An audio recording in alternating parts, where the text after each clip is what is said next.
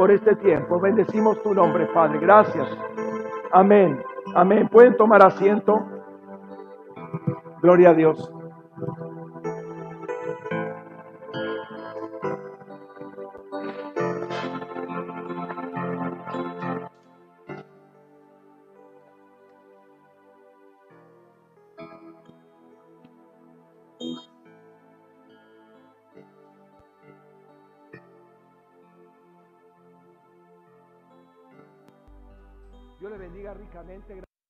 Este momento. Dios le bendiga. Vayan tomando asiento, acomodándose, evitar todo tipo de movimiento. Dios le bendiga a los que están del otro lado, que nos están siguiendo, sea eh, en forma presencial o de forma diferida. Gracias. Señor los bendiga ricamente. Gloria a Dios.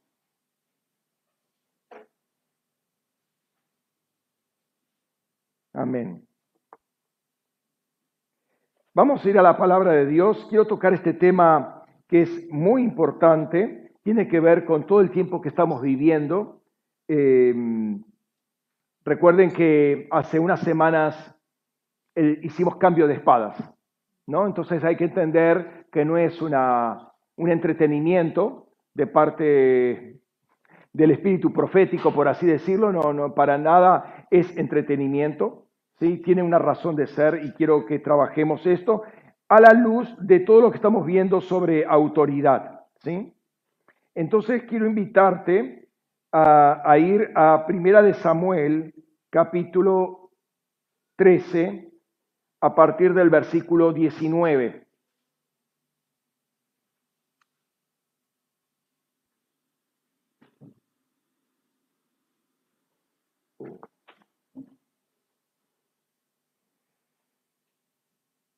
¿Lo tienen? Vamos a leer en el nombre del Señor. Dice, ahora bien, en toda la tierra de Israel no se encontraba un, ni un herrero, porque los filisteos habían dicho que los hebreos no se hagan espadas ni lanzas. Así que todos los que los de Israel tenían que bajar a los filisteos para afilar su reja, su asadón, su hacha o su hoz. Y el precio era de un pin para la reja del arado, así como para, por la asada o por la horquilla o por las hachas o por el arreglo de una aguijada. De tal manera aconteció que el día de la batalla no se hallaba ni una espada, ni una lanza en mano de ninguno de los pueblos de Israel, ninguno de los del pueblo que estaba con Saúl y con Jonatán, excepto Saúl y su hijo Jonatán, que sí las tenían. Y un destacamento de los filisteos salió hacia el paso de Migmas. Entonces, como les decía, estamos trabajando el tema de la autoridad desde diferentes ángulos y quiero tomarme un tiempo en el día de hoy como para em, trabajar justamente este tema desde otro aspecto, ¿sí? Eh, con esta asignación que nos dio el Señor sobre el tema de las espadas. Algo que marca la Pascua, ¿sí? el tiempo de primavera, es que hay que salir a la guerra. ¿sí? Es el tiempo. Recuerden, ahora vamos a ver ese versículo. Eh, David tuvo que en un momento salir a la guerra porque era el tiempo en el cual los, eh, eh, los reyes salían a la guerra. Dice así, segunda de Samuel, capítulo 11, versículo 1, dice, y aconteció en la primavera de aquel año, en el, año, en el tiempo que los reyes suelen salir a la guerra, a la batalla, que David envió a Joab y con él a sus siervos y a todo Israel, los cuales destruyeron a los hijos de Amón y sitiaron a Rabá, pero David se quedó en Jerusalén. Ahora, todos sabemos, si uno lee básicamente segunda, el segundo libro de Samuel, que este fue un tiempo bisagra en la vida de Samuel. Si uno ve los primeros diez capítulos, de, de, segunda de Samuel, ve que él está ascendiendo, ascendiendo, conquistando, reinando, aumentando su poderío, etcétera, etcétera. ¿No? Todo positivo. Pero después de este capítulo es todo negativo. O sea, empieza a decrecer, empiezan problemas internos, el tema con Absalón, el tema con Tamar, un, desastre, le toman el reino, o sea, el hijo se revela contra, contra el padre, eh, hay todo, y al final muere este, eh, el hijo, por supuesto, ¿no? Entonces, eh, es todo un tema bien dramático por este capítulo. Es decir, él tenía una, una asignación de responsabilidad. Es en el tiempo en que los reyes, no, que los generales, en que los reyes salen a la guerra, a la batalla, él se decidió, él decidió quedarse en Jerusalén y mandar a un hombre de confianza, como era Joab, general del ejército, un hombre de confianza, para que eh, a batallar. Y él se quedó en el palacio viendo una película de Netflix, esas que son un poquito elevaditas de tono. ¿Entiende lo que estoy diciendo?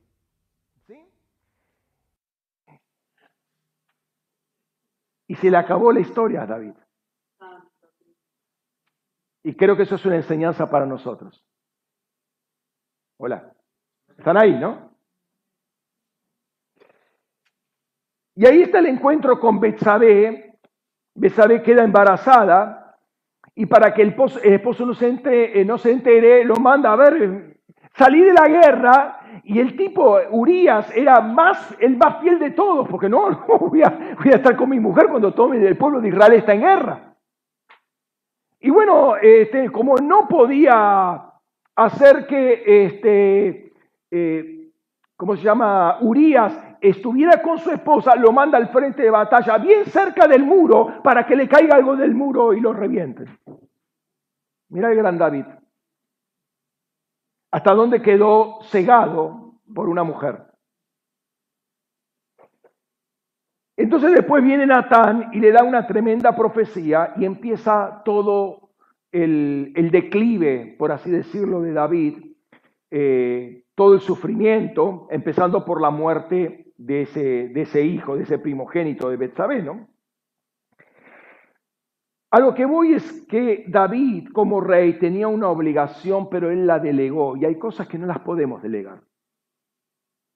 A ver, el esposo no puede delegar a otro hombre a su esposa. Está claro, ¿no? ¿Sí? Bueno, el rey no puede delegar a un general la responsabilidad que tenía como rey. Y no era que Joab quería el reino eh, y, e iba y fue de su propia iniciativa, eh, inclusive cuando está ahí eh, tomando la ciudad, dice, bueno, ya, está todo, ya está todo. Venga el rey. La ciudad no sea cosa que la ciudad sea llamada por mi nombre. O sea, él reconoce, él es el segundo, no es el primero. No era algo que, eh, que tenía, ¿cómo se llama? Joab, ganas de. Él cumplía órdenes, pero él reconocía, el primero es David, y él tiene que ir a tomar, tiene que tomar la, la ciudad.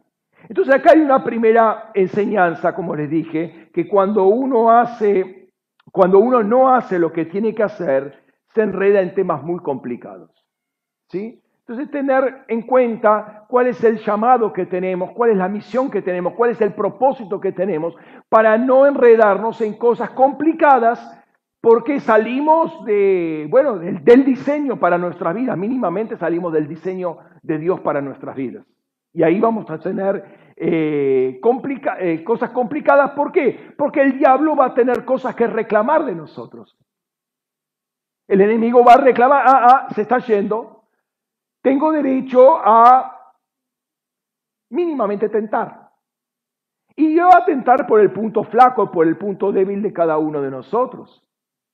Él va a tener que, va, a reclamar. Y sabemos que el enemigo no viene con chiquitas, o sea, viene a matar, hurtar y destruir, y, no le, y, va a hacer todo lo posible, y va a armar toda una estrategia que la tiene pensada para hacernos caer cuando salimos del propósito. Ahora bien, quiero usar este ejemplo para introducirnos en el tema de la espada como instrumento de ejecución que el Señor nos dio a cada uno de nosotros, con las diferentes aplicaciones de la espada, pero nunca es para peinarse, ¿sí? Eh, no es para rascarse la espada. La espada es un instrumento de, guerra, ¿no? La palabra tiene como figura más típica a la espada. ¿sí? Eh, leemos, por ejemplo, típicamente, perdón por, eh, me equivoqué, ahora me di cuenta que me equivoqué cuando puse las, las transparencias y está toda esa, la, transición de transparencia hasta con ese circulito, ¿no? Eh, típicamente, Hebreos capítulo 4, versículos 12 y 13 dice, la palabra de Dios es viva y eficaz y más cortante que toda espada de dos filos y penetra hasta dividir, el alma y el espíritu y hasta las coyunturas y los tuétanos y es capaz de discernir los pensamientos y las intenciones del corazón y no hay criatura escondida en su presencia. Antes bien, todas las cosas están desnudas y expuestas a los ojos de aquel a quien tenemos que dar cuenta. Entonces acá la, palabra, el logos, se presenta como la majaira, que es la espada, la espada corta, la espada de combate cuerpo a cuerpo. ¿sí? Pero también tenemos en Efesios capítulo 6, eh, versículo 17, dice, y aceptad el yelmo de la salvación y la espada del Espíritu, que es la palabra, que es el rema de Dios. O sea, tanto el logos como el rema son espadas. ¿Sí? Espadas. Aparentemente, a partir de lo que dice el texto, el logos trabaja hacia adentro, ¿sí? Eh, disirriendo, dividiendo, separando, cortando, juzgando hacia adentro. La espada, el rema, actúa hacia afuera, hacia este, el enemigo, ¿no? Y lo que hemos entendido es que periódicamente tenemos que cambiar la espada. ¿sí? Hay dos o tres razones básicas por lo cual tenemos que cambiar la espada. Una, la espada se desgasta, como el cuchillo que se desafila por usarlo, ¿sí? la espada también se desafila por el uso, eh, y si es por el desuso, se oxida. Así que ya sabes cómo se cura, cómo se arregla una espada que se para que no se oxide. Hay que ungirla con aceite. No el mango, porque si no se nos la vas a poder agarrar. La hoja. ¿Sí? Hay que ungirla con aceite. Segundo, una determinada espada está usada, está pensada para un determinado uso, ¿sí? Es decir, cada formato de espada tiene que ver con un enemigo a confrontar. Si hay un cambio de formato de espada, es porque el enemigo que vas a confrontar ahora sí es, es otro. ¿Qué quiere decir eso? Por un lado, que el enemigo fue vencido, fue vencido, es decir, vos tuviste victoria el año pasado sobre ciertos enemigos, ahora Dios te confronta con otros enemigos. ¿Qué quiere decir eso a su vez? Que vos ganaste autoridad. Porque uno, un, un tipo de enemigo ya lo venciste, tenés autoridad sobre ellos, ganaste ese territorio. Ahora, vení, te cambio la espada, pero porque va a haber otros enemigos, pero vas con otros, quizás son más feroces, van a ser más feroces. Pero no importa, vos creciste en autoridad, tenés la experiencia de haber ganado esas batallas, ¿no? Entonces, el cambio de espada tiene que ver con los nuevos desafíos, los nuevos enemigos, que al mismo tiempo habla de tener más autoridad. Y esto es algo que podemos examinarnos a cada uno de nosotros. ¿Qué, ¿Qué enemigos estuvimos venciendo el año pasado?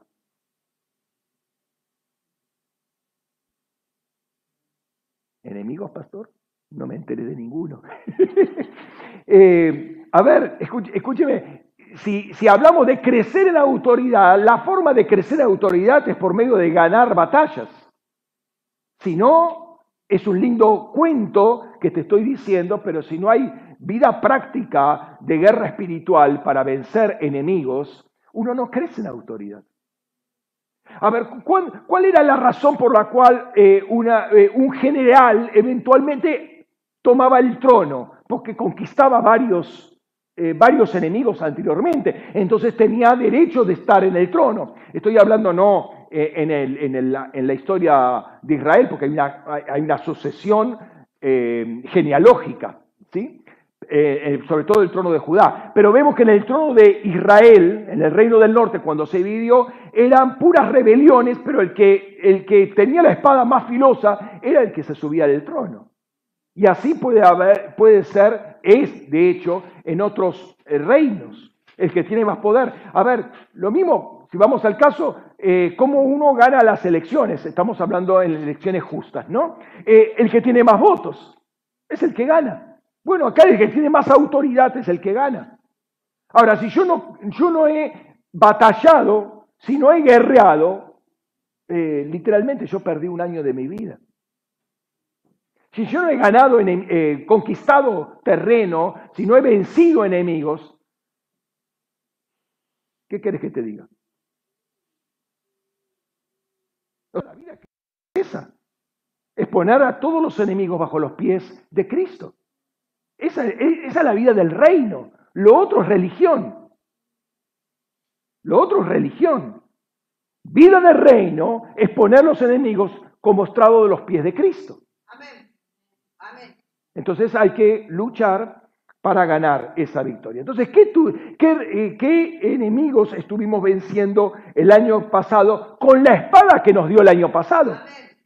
Porque todos recibieron, al menos me dieron testimonio varios, ahora no recuerdo quiénes, pero varios me dieron testimonio que recibieron una espada. La espada no es para ponerla arriba de la chimenea como una decoración, ¿sí? Eh, la espada es para usarla. El Señor te dio una espada este año. Algunos me dieron testimonio que recibieron, que el ángel, que no sé qué, que historia, recibieron la espada. Es para usarla, no es para decorar.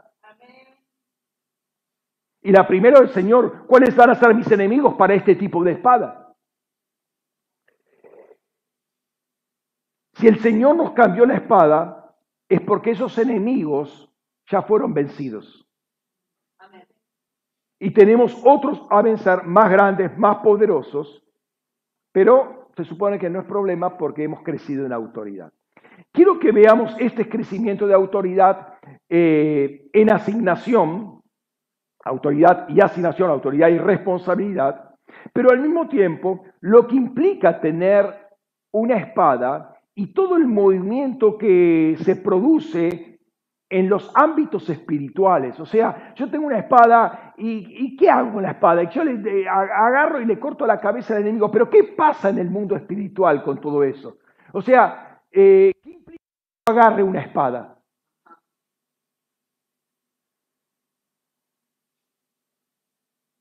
Que se, te que se te haya dado una espada, porque es, una, porque es un acto de responsabilidad muy fuerte tener una espada. Porque Dios pone a tu disposición todo un ejército de ángeles y vos lo vas a comandar. Aleluya.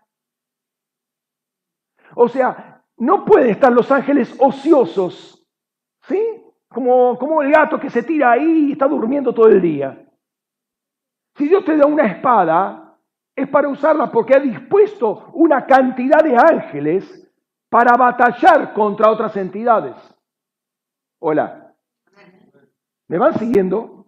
¿Entienden la responsabilidad que hay en que eh, eh, el, hecho de tener una espada?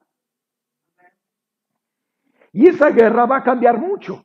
Va a cambiar mucho en tu vida, en tu entorno más, más, más íntimo, familiar, pero también va a, caminar, va a cambiar en todo lo que están bajo tu autoridad. ¿Por qué? Porque estás abriendo una brecha. O sea, en, la confrontación del enemigo, todos los ángeles que pone a tu disposición para guerrear por causa de esa espada que te dio, vas a confrontar una cantidad de, demonios, de entidades de maldad, para cambiar los tiempos de ese lugar.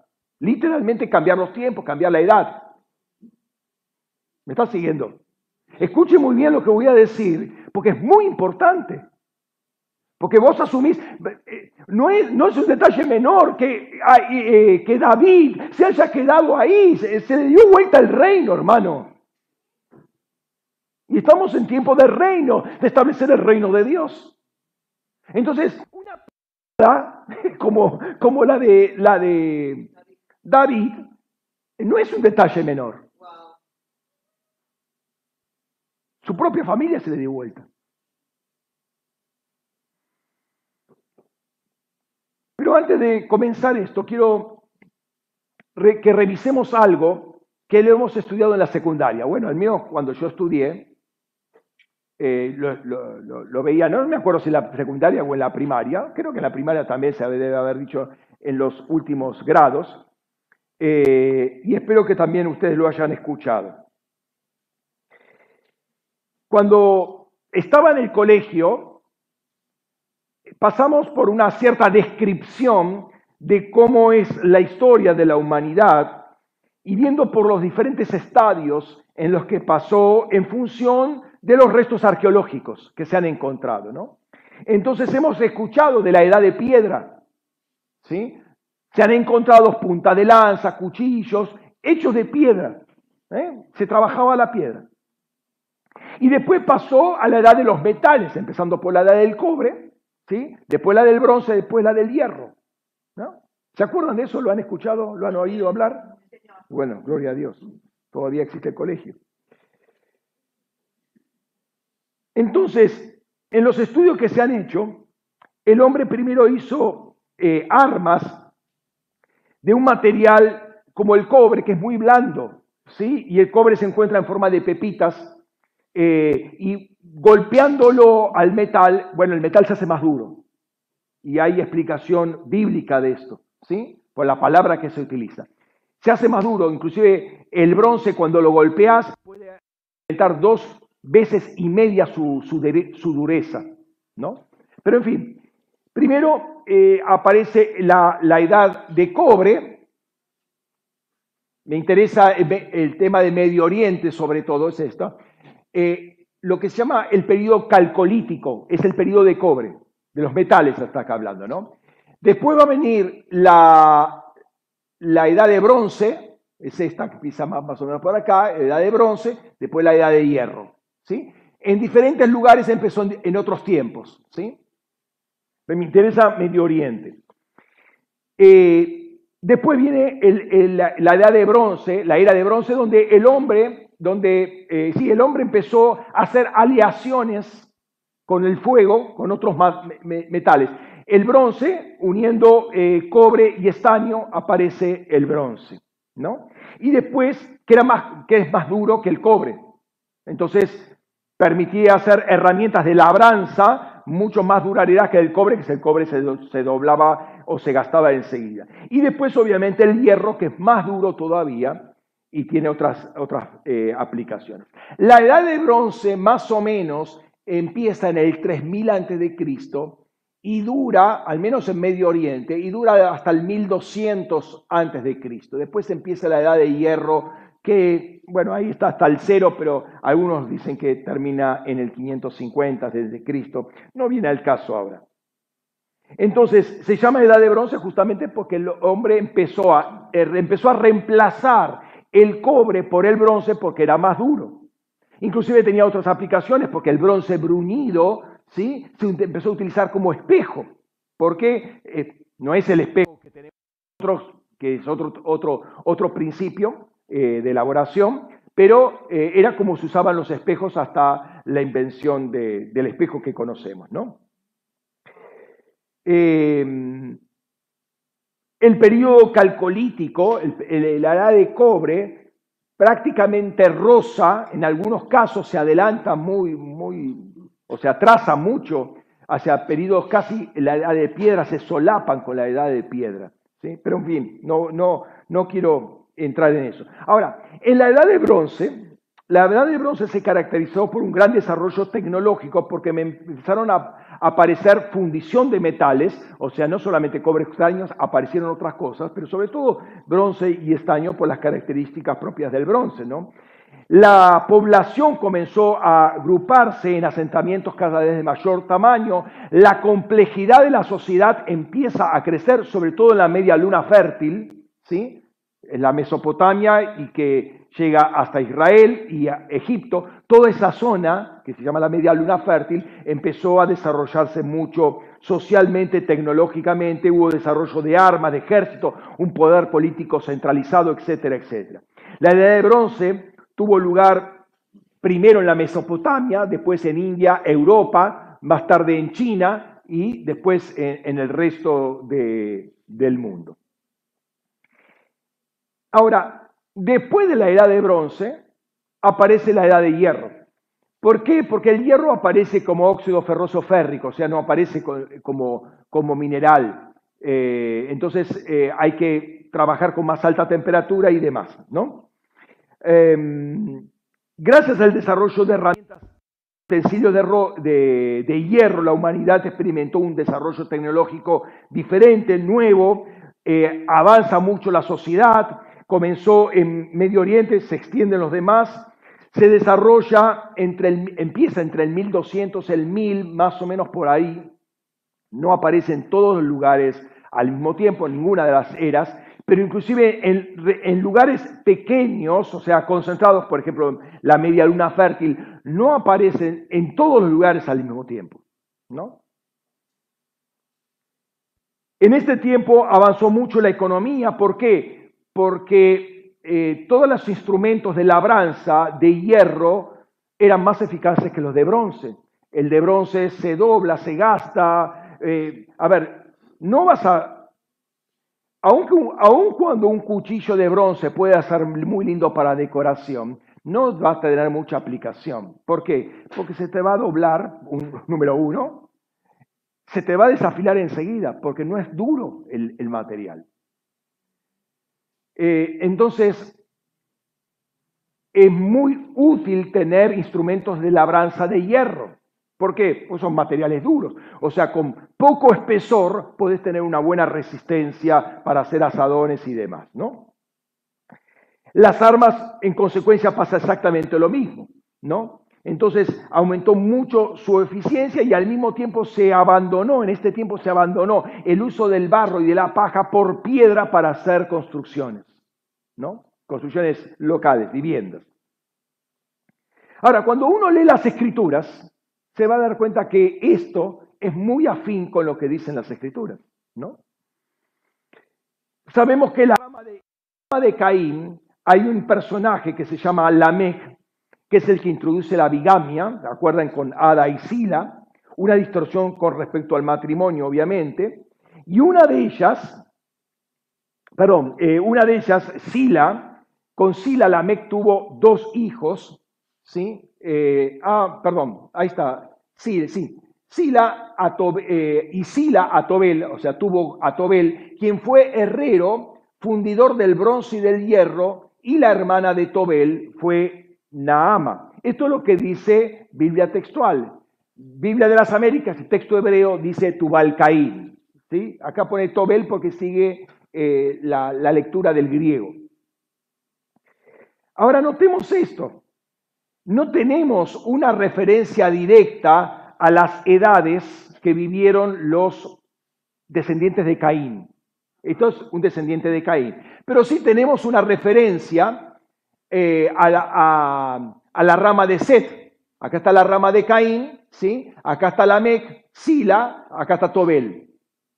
Sí tenemos referencia a Lamec y, a, a, la rama de Set y sabemos que Lamec fue contemporáneo aproximadamente, año más, año menos, vivían muchos años cada uno de ellos, a Enoch. Enoch vivió poco, pero Enoch vivió para entre el 3382 y el 3017 a.C., según la genealogía de, de eh, Génesis capítulo 5.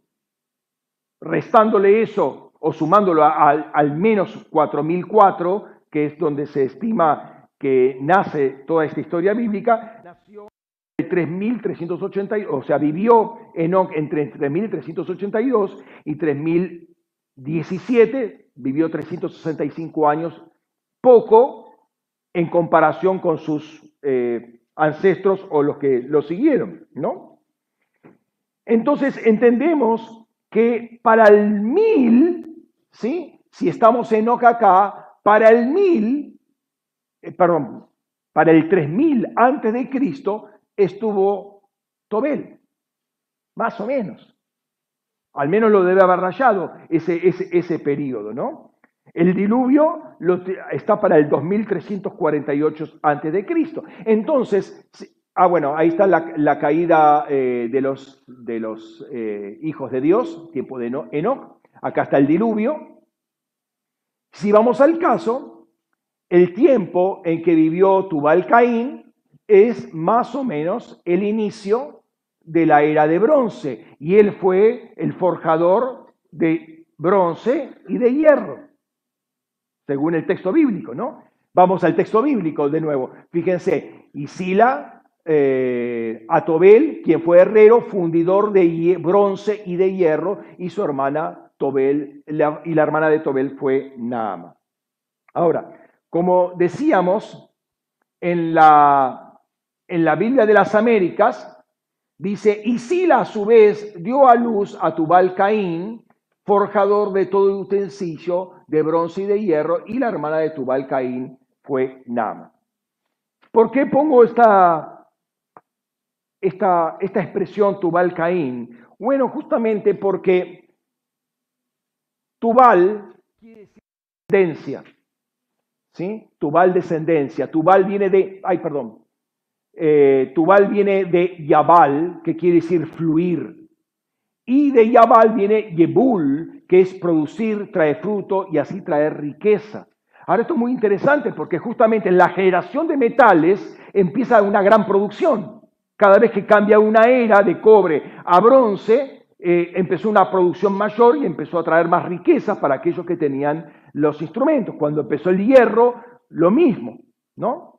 Entonces es muy interesante. Pero es interesante que Tubal ¿sí? quiere decir descendencia. ¿Por qué? Es descendencia de Caín, Tubal Caín, descendencia de Caín. Entonces la rama caínita, la descendencia de la rama caínita primero trae los forjadores de bronce, pero también va a traer el forjador de hierro. Ahora, si uno lee, a ver, está acá, acá está, eh, el diluvio está acá más o menos, pero la edad de hierro está acá. ¿Cómo va a ser este personaje Tubal Caín, el forjador de hierro, si todavía el hierro no estaba en plaza.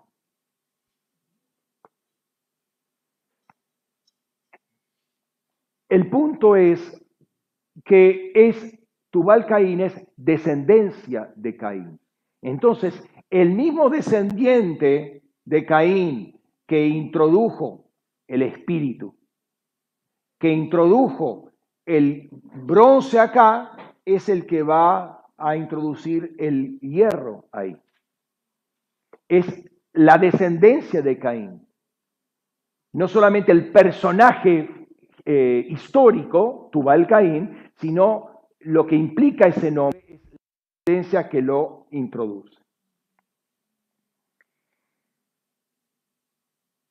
Cuando el pueblo de Israel sale de Egipto, sabemos que entra en Canaán alrededor del 1400, 1440 se, se, se, estima que salió el pueblo de Israel de Egipto, 40 años entra en Canaán, ¿sí? más o menos para esta época entra en Canaán, todavía estaba en la edad de bronce, pero estaba ahí en el límite, ¿sí? más o menos estamos hablando, ¿no? Y así tienen que pelear con, siete, eh, siete años con las naciones que estaban en Canaán, ¿se acuerdan, no? La conquista famosa de Canaán.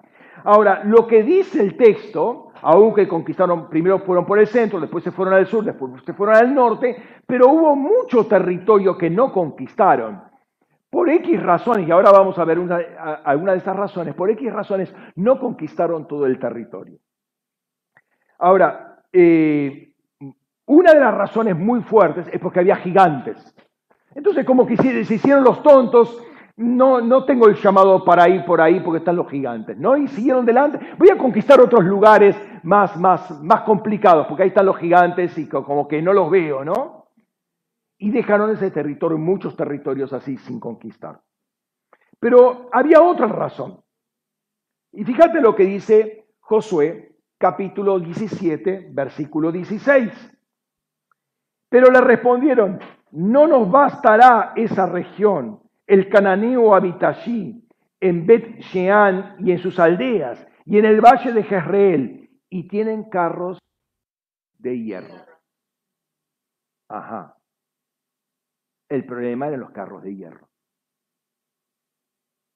Es interesante que Canaán había ya entrado en la era de hierro, pero no Israel.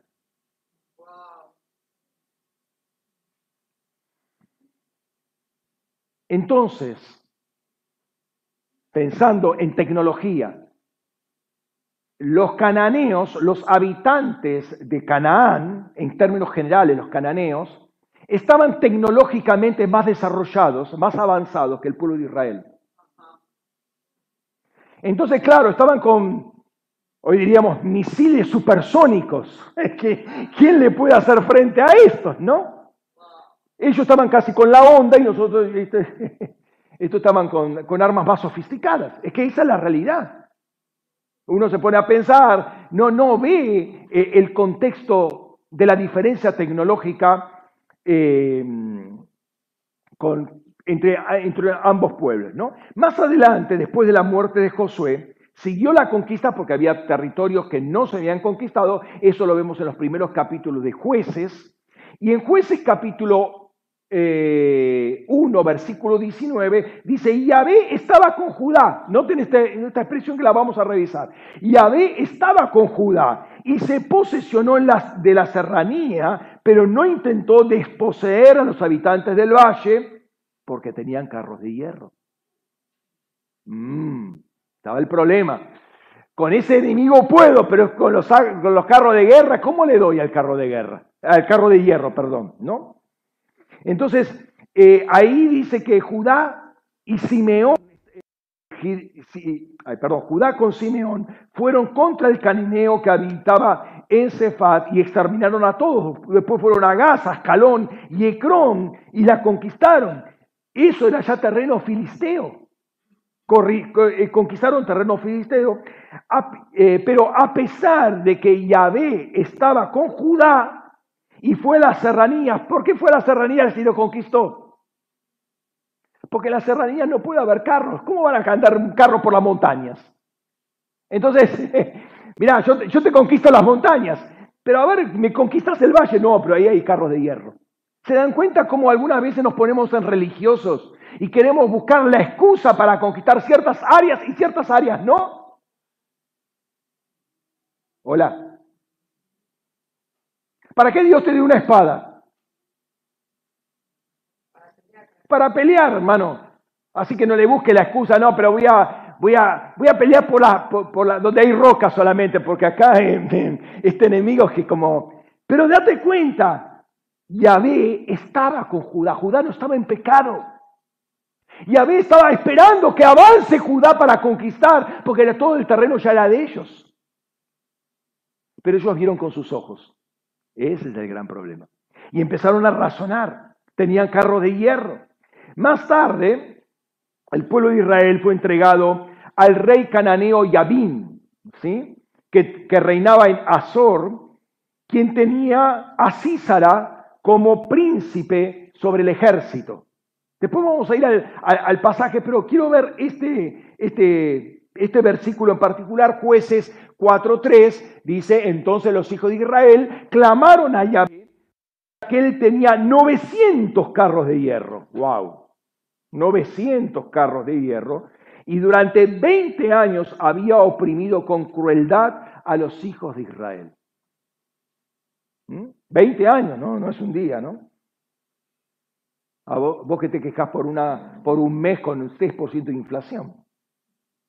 ¿No? Pues fíjate, 20 años los oprimían con crueldad con eh, eh, carros, con 900 carros de hierro.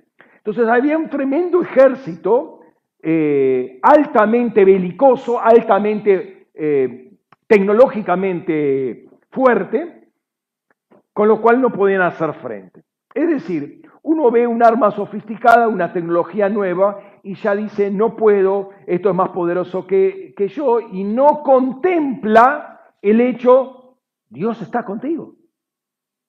Tiempo de conquista, Dios está contigo. A ver, ecuación, tiempo de conquista más, Dios está contigo, victoria. Esa es, eh, la ecuación da eso. Pero vieron con sus ojos, ¿sí? E, ese es el gran problema. Eh, Yahvé estaba peleando a su favor, pero eh, lo que Dios les quería enseñar es que tenían que aprender a confiar en Dios y no tanto en la tecnología. Hola. Si uno confía en Dios, no va a estar atemorizado por los carros de hierro, por las, los misiles que vengan o las, conexiones satelitales, porque el Señor hace así, se corta toda la conexión satelital, se desenchufa el equipo y desaparece. O sea, antes mecánico, hoy es muy electrónico, pero el electrónico puede funcionar bien perfecto, a menos que esté enchufado y haya de corriente eléctrica, si no se, se te acabó la historia. Entonces, eh, una de las cosas que ellos tenían que aprender es justamente lo que tenemos que aprender nosotros, porque no andamos, eh, porque andamos por fe, no por vista. La derrota o al menos la parálisis viene cuando empezamos a ver y a razonar. Empezamos a decir, mm, nos medimos y ese viene con 10.000 y yo tengo 25 y está complicado. A ver, eh, mejor mm, vamos a pensar, vamos a hacer una mediación de paz. Eso es todo un razonamiento, pero si Dios está contigo, estás en tiempo de conquista, la ecuación te dice victoria. ¿Sí? Victoria. Entonces no podemos compararnos con patrones humanos o seguir lógicas humanas para tratar de tener victoria. ¿Y por qué pudieron conquistar las serranías y los lugares más escabrosos? Bueno, ya se los dije, porque ahí no funcionan los carros. Los carros tienen ruedas, o sea, no pueden entrar contra las piedras eh, eh, en, las pendientes, no pueden andar ahí los carros. Ahí es lucha cuerpo a cuerpo, ¿eh? cuerpo a cuerpo, cualquiera puede. El tema es cuando tenés esos carros tirados por caballos y es más complicada la cosa, ¿no? Y esto viene un poco a lo que decíamos, si Dios te dio una espada nueva, es para que pelees con otro eh, enemigo. Derrotaste a los enemigos viejos, vienen enemigos nuevos, vienen con otras técnicas, otras armas, pero vos también tenés un arma diferente, es, una, espada diferente. Sean en los enemigos en los valles o en las serranías, Dios está contigo eh, y tu llamado es pelear, guerrear, ¿no? La victoria sobre el enemigo es una combinación de tres factores. Escucha bien esto. Dios, primer factor, Dios, la espada que Dios te dio y el uso que tú le des a la espada. De esos tres factores depende tu victoria. O sea, si vos te quedes cruzado de brazos, no va a haber victoria. Si tenés que usar el brazo y la espada la tenés acá guardada, tampoco va a haber victoria. Si vos le encendés velitas a la, espada, peor porque estás idolatrando la espada. Pero vos confías en la espada porque es el instrumento, la herramienta, el arma que Dios te dio y Dios sabe que tenés que utilizarla. Y en segundo lugar, eh, la, guerra es tu responsabilidad. No es la responsabilidad del que tenés al lado. ¿Eh? Volviendo a la historia de Canaán, los filisteos y el pueblo de Israel, la descendencia de Caín, entendiendo Caín como el primer asesino de la historia, le dio armas de hierro a los enemigos de Israel. ¿Lo van viendo?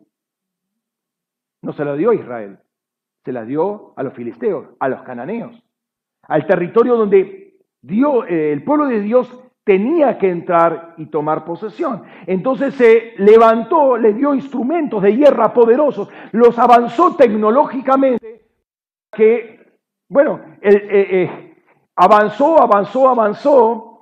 Eh, fíjate que el, el, pueblo, el ejército del faraón no pudo vencer, y era bronce con bronce, si se quiere, pero no pudo vencer. Entonces se levantó un tiempo de una edad de hierro adelantada en Canaán para vencer o para frenar el avance del pueblo de Israel. Es muy diferente pelear con una espada de bronce que con una espada de hierro, ¿no? Al primer golpe del hierro contra el bronce, le, generas una muesca a la espada de bronce, ¿no? Si no se te dobla por la mitad. Entonces es un espíritu que manejó los tiempos del enemigo del pueblo de Israel.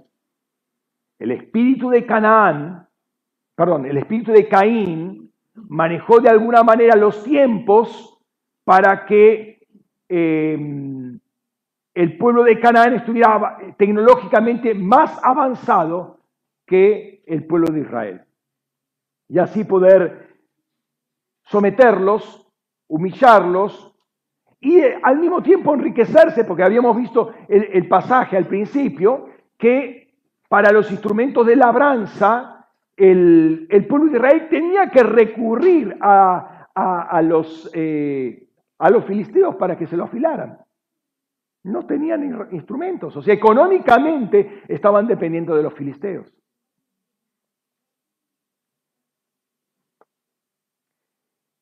Esto que le dije de lo, eh, eh, desde lo humano es cierto para forjar la fe. Ay, perdón, acá estaba, perdón. Dios esto lo utiliza para forjar la fe. Fíjense, los enemigos del pueblo de Dios están en contra del pueblo de Dios, obviamente. El pueblo de Dios está manejado por el Espíritu de Cristo. El pueblo enemigo de Dios está manejado por el Espíritu de Caín. Esto tiene que forjar, esto van a forjar armas de hierro, esto tiene que forjar armas de fe. ¿Entendés? Entonces, aun cuando el enemigo tenga armas más sofisticadas que vos, la fe revienta todo. No vas a tener límites, no vas a tener enemigos que estén a tu altura cuando vos tenés fe. ¿Me estás siguiendo? Así que no te preocupes. Uy, no, pero que es enemigo. Uh, terrible. Mira los colmillos que tiene. Tiene seis dedos en cada mano y en cada pie. Terrible. Tiene tres metros de altura. Pero si vos tenés fe, es como desenchufarle a una computadora el enchufe, ¿no? Muy, mucha tecnología, pero desenchufás y se acabó. Con esto en mente, leamos nuevamente el pasaje que vimos al principio pero permitíme eh, describir rápidamente los versículos iniciales porque habla un poco del contexto en el cual eh, estaban los, eh, el pueblo de Israel en aquel tiempo. En el versículo 4 dice, versículo 4, todo Israel oyó decir que Saúl había atacado la guarnición de los filisteos y que también Israel se había hecho abominable ante los filisteos y el pueblo fue convocado en Gilgal. ¿sí? Entonces, ahí hay un, hay un problema serio. Eh, atacar un lugar, ya los, filisteos iban a atacar al pueblo de Israel en revancha. ¿no? Ahora, fíjate que eh, los filisteos ahí tienen 3.000 carros y 6.000 jinetes, dos por cada carro, más una cantidad una multitud como la arena ah, que está frente a la orilla del mar, ¿sí? de gente a pie. Después vamos a ver que Saúl tenía 600 hombres solamente. Pero tenía 3.000 carros. No lo dice el texto que eran carros de hierro, pero si los filisteos estaban en la era de hierro, probablemente fueran carros de hierro. Israel vio el peligro y comenzó a ocultarse, fíjense capítulo, versículo 6, dice que se empezó a ocultar entre matorrales y cuevas, peñascos, fosas y cisternas. El pueblo de Israel empezó a morirse de miedo. ¿sí? Algunos desertaron, pero todo el pueblo estaba temblando, dice el versículo 7. Entonces comenzó el pueblo a desertar de modo que Saúl se mandó su gran, primera gran macana y mandó a hacer sacrificios. Él empezó a sacrificar los animales. Cuando Samuel le había dicho, no hagas eso, yo voy a llegar al séptimo día y ahí se va a hacer el sacrificio. Pero ya estaba en el séptimo día y como que Samuel no llegaba todavía. Entonces, bueno, entendiendo la, la situación, siendo un poco prácticos, pragmáticos, bueno, es un detalle menor que Saúl no esté, lo voy a hacer yo. Y ahí la gran macana, porque viene Saúl y dice, tu reino en este día y hubiese sido duradero, ahora no va a ser duradero.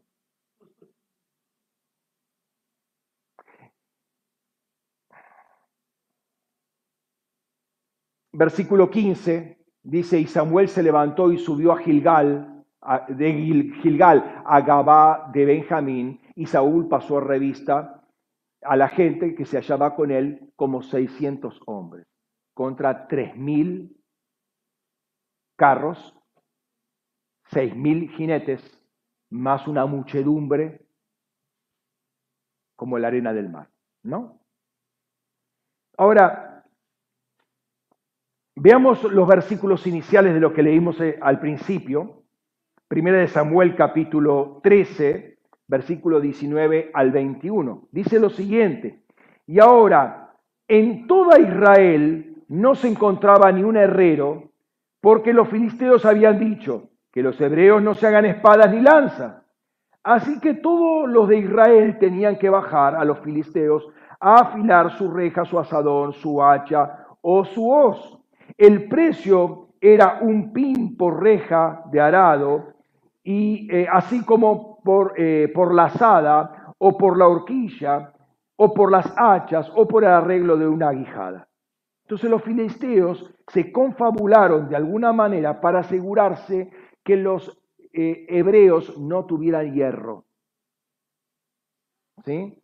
De esta manera se aseguraban supremacía tecnológica, supremacía económica, supremacía bélica, e Israel dependía laboral y económicamente de Filistea, o sea, esclavitud económica, porque cada vez que necesitaban afilar tenían que eh, pedir a los filisteos y había ganancias económicas para los eh, filisteos para incrementar su, material bélico si fuera el caso, ¿no?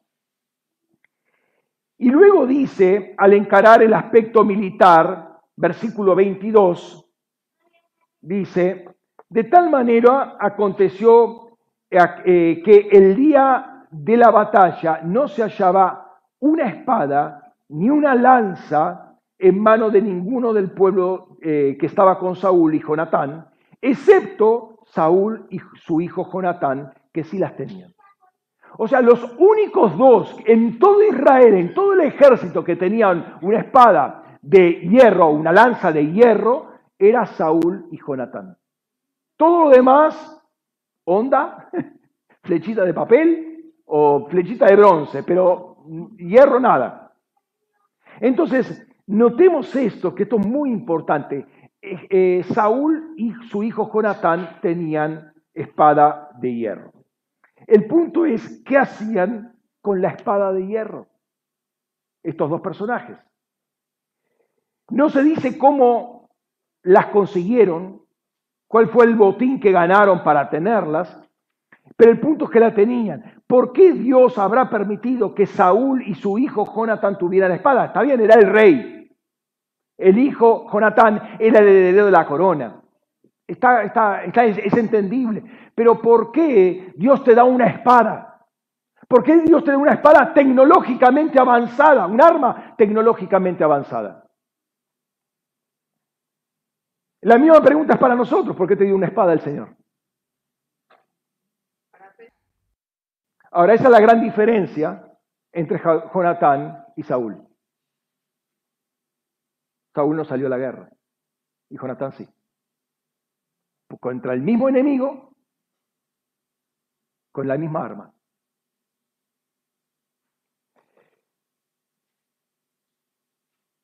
En el caso de Saúl, era para abrir tecnológicamente a Israel a la era de hierro. Porque imagínate, ganaban la guerra, el botín para quién quedaba? Para Israel. Y ahí había 900 carros de hierro. ¿Para qué Dios te da una espada? Es para tener un botín, un botín de guerra. Saúl tenía la oportunidad de hacer entrar a todo Israel a una era tecnológicamente más avanzada. Mira la responsabilidad del rey. Mira cómo podía él con su acción levantar a todo el pueblo de Israel a, otro, a otra era. Le introducía a otra era. Entonces salían del retraso tecnológico, entraron en una etapa de crecimiento, de florecimiento económico, y yo le había puesto eso en la mano de, eh, Saúl. Dios te puso los otros días una espada en tu mano, te renovó la espada. ¿Para qué lo hizo? Bueno, para llevarte a otro nivel de autoridad. Inclusive para que todos los que están bajo tu autoridad se levante, digo esto, para que tu familia se levante a un nuevo nivel de autoridad. Vos lo vas a levantar. ¿Por qué? Porque Dios te dio la espada a vos. Amén. Pero mejor usala, porque si no el retraso de toda tu familia va a ser tu responsabilidad. Vos no le podés delegar a Joab, digamos, no le podés, vos no le podés delegar a tu pastor que levante a tu familia cuando vos la tenés que levantar. Creía que iban a decir amén. ¿Te das cuenta cómo es bueno tener siempre un Joab ahí al lado para cubrir tu irresponsabilidad?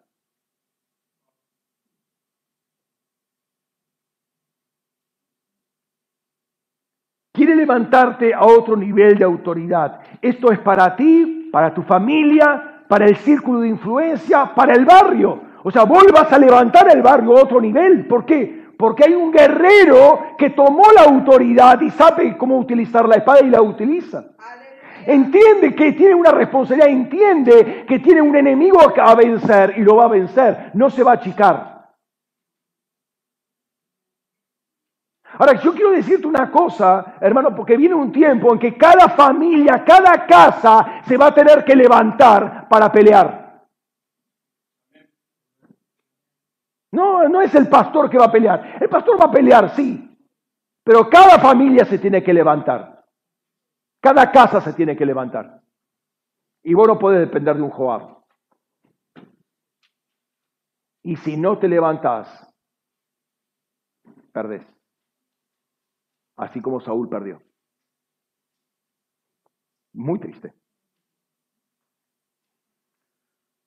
La espada que tú tienes cambia tiempos, cambia, edades, periodos de tiempo.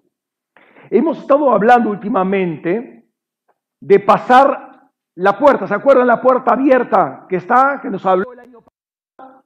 ¿Sí? Bueno, nos, habló en el 20, diciembre del 20, para el 21, la puerta abierta, iglesia, eh, iglesia, de Filadelfia, capítulo 3, versículo 7. Te he puesto una puerta abierta delante de ti y se la pone, a ver, es para pasar, no va a estar de decoración ahí. Bueno, la espada que te da, que es un pasaje, una idea paralela, es justamente para usarla. Y eh, la, la, idea justamente para, o sea, a la puerta tenés que pasar, con la espada tenés que usarla.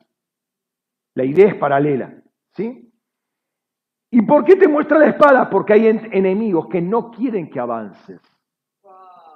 Y así como dice, Dios está contigo y te dio la espada, porque Dios no va a dar una espada, una, una navaja a un mono, ¿sí?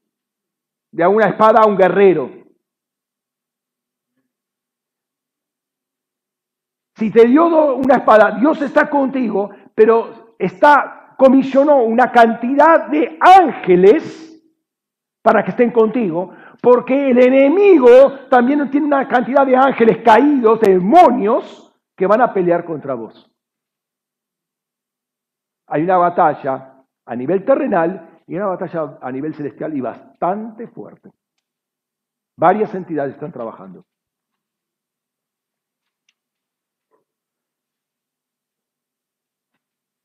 Pero te digo nuevamente, y quiero enfatizar esto, eh, esto es para derrocar este año.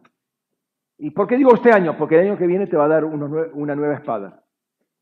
Pero para derrocar este año, eh, para que se abran tiempos en este año, puedas pasar vos y los que están bajo tu gobierno eh, a otra era, a otra edad, a otro tiempo. Pienso en la familia como el ámbito más cercano y el de influencia primaria de cada uno de nosotros, empezando por el matrimonio, hijo, familia, ¿sí? Este, y personas que están bajo nuestra dependencia de alguna manera, en el cual uno tiene su grado de autoridad, todos esos van a pasar a otro nivel y van a entrar en una nueva era por causa del uso de tu espada, del correcto uso de la espada que el Señor te dio. ¿Mm? Ahora, ¿por qué, eh, perdón, Saúl tenía una espada. Pregunta, ¿qué hacía Saúl con la espada? En un momento, en los, un breve eh, escena en cuanto al primer libro de Samuel, Saúl empezó a conquistar y a conquistar bien, anduvo bien al principio. ¿sí? Dios se la dio para hacer una batalla. Quizás él tenía que haber exterminado a todos los eh, filisteos y a los amalecitas. Lo dice ahí el texto. Ese capítulo 15, acuérdense que es la debacle total del reinado de, de Saúl, y ahí se acabó. Si Dios te dio un arma especial que nadie tiene, es una señal importante para destacar. Nadie tenía en el reino una espada de hierro, una lanza de hierro, excepto Saúl y su hijo Jonatán. Ahora, vos, si vos te hablás con otros cristianos y le preguntás, ¿el Señor te dio una espada? El cristiano te va a sí, aleluya, gloria a Dios, la palabra de Dios. Está bien, Perfecto, sabemos que eh, la palabra de Dios, el logos, el rema, es una palabra de Dios. Pero ¿viste que recibiste una espada? Te dio un ángel, vino acá y te dio una espada y vos podés verla, la espada. Si ese es el caso tuyo, vos estás en gran ventaja, porque Dios te dio una espada puntualmente. Dios te dio un nivel de autoridad para usar esa espada.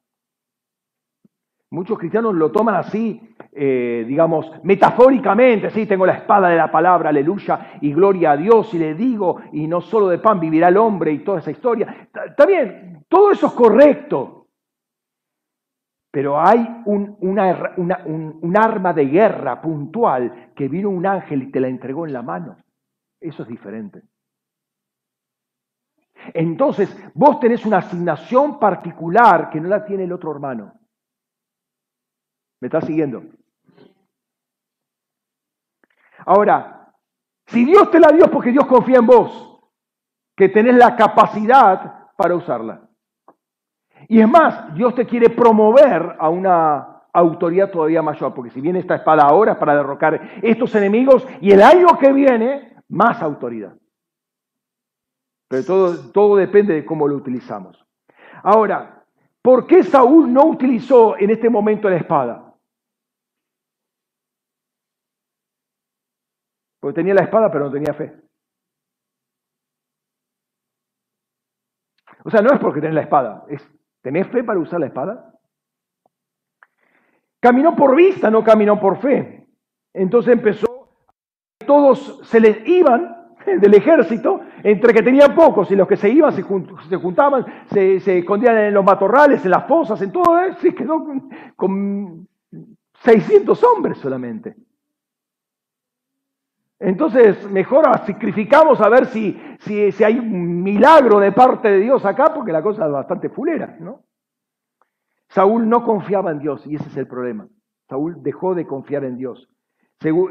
Saúl miraba con los ojos y calculando, recalculando, vamos a ver qué hacemos acá, ¿no? No confiaba en Dios. Y cuando uno no confía en Dios, se pone místico, excesivamente religioso, empieza a levantar las manos y decir aleluya, gloria a Dios, y te habla en lenguas. Pero, a ver, que me hables en lenguas, no, me, no, va, no va a querer decir que vos, estás, que, que, vos estás alineado con Dios. O sea, el que se hace, ¿saben por qué le digo que se pone religioso? Porque decretó ayuno ahí en medio de la guerra. Y todos no podían mantenerse en pie por causa del ayuno. Tenían que correr, subir, bajar, de un lado para el otro, necesitaba estar fuerte, no, él decretó un ayuno. Se pone místico. Una persona que no quiere ser obediente a Dios se pone místico. Cierra los ojos, se pone cara de compungido, aleluya. Pero hermano, eso es pura teatralización. Eso no quiere decir que Dios esté contigo. Entonces no nos engañemos de que poder con toda una gesticulación y una apariencia que estemos alineados con Dios y estamos haciendo la voluntad de Dios. Porque puede costarnos muy caro. Dios aguanta, Dios te tolera, Él es misericordioso. pero cuando dice basta, es basta. ¿Me estás siguiendo? Fíjate lo que pasa en el capítulo siguiente, voy a ir rápidamente. Este más, este, esta predicación es más contarte historias, ¿no? Eh, o sea, revisar versículos. Pero eh, entre esos versículos hay eh, algunos delineamientos espirituales interesantes. Capítulo 14, versículo 1 dice, Aconteció pues cierto día que Jonatán ben Saúl, hijo de Saúl, ¿no? Dijo a su joven escudero, ven, pasemos al destacamento de los filisteos que está en aquel lado. Pero no se lo dijo a su padre. Versículo 4 dice, y entre los desfiladeros por donde Jonatán intentaba cruzar hacia el destacamento de los filisteos, había un peñón rocoso por un lado y un peñón rocoso por otro lado. Uno de ellos se llamaba Bosés y el otro Sene. Bosés quiere decir brillante, Sene quiere decir espina. El, el, primero se levantaba hacia el norte, donde estaban los filisteos, el siguiente hacia el sur, donde estaban los israelitas. Ahora, notamos una cosa. Misma arma, Jonatán y Saúl, mismo enemigo, filisteos, cantidad de gente que tenía cada uno. Saúl tenía 600. Jonatán tenía uno, el escudero. ¿Te das cuenta la diferencia cuando uno tiene fe y cuando uno no tiene fe? Aún con 600 estaba paralizado el hombre. Este Vamos, vamos, vamos, vamos a la guerra. ¿Para qué me dio una espada si no es para utilizarla? ¿Sí? Sigamos leyendo, versículos 6 y 7 dice, y Jonatán dijo a su joven escudero, ven, pasemos a la guarnición de estos incircuncisos. Quizás Yahvé actúe por nosotros, porque para Yahvé no hay impedimento en salvar con muchos o con pocos. No te da fe, no depende del ejército, Depende de quien tiene fe. Y el escudero dijo, haz todo lo que hay en tu corazón, pues he aquí, estoy contigo a tu voluntad. ¿Sí? Entonces notemos la confianza que Jonatán tenía tanto en Yahvé como en, eh, em, en Jonatán. Perdón. Eh, lo digo de nuevo. Eh, Jonatán tenía confianza en Saúl, perdón, eh, Jonatán tenía confianza en Dios y el escudero tenía confianza en Dios y en Jonatán. ¿Sí? El secreto era la confianza ahí. Lo que Jonatán hace entonces es buscar una señal de parte de Dios, pero busca la señal difícil. Me acuerdo en una oportunidad, un líder dijo, hagamos esto. ¿Cómo es que dijo? Eh,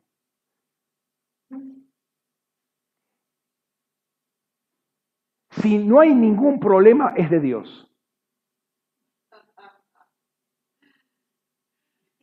Eh, yo le dije, no, todo lo contrario. Si hay, si, hay, eh, si hay muchos problemas, es de Dios.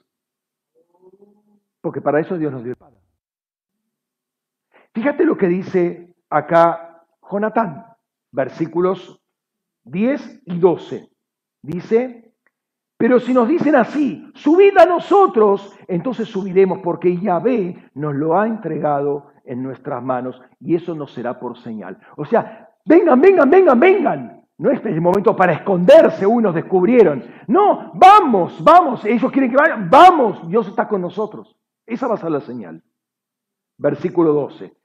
Y los hombres del destacamento gritaron a Jonatán y a su escudero eh, y dijeron, subid a nosotros y os haremos saber una cosa.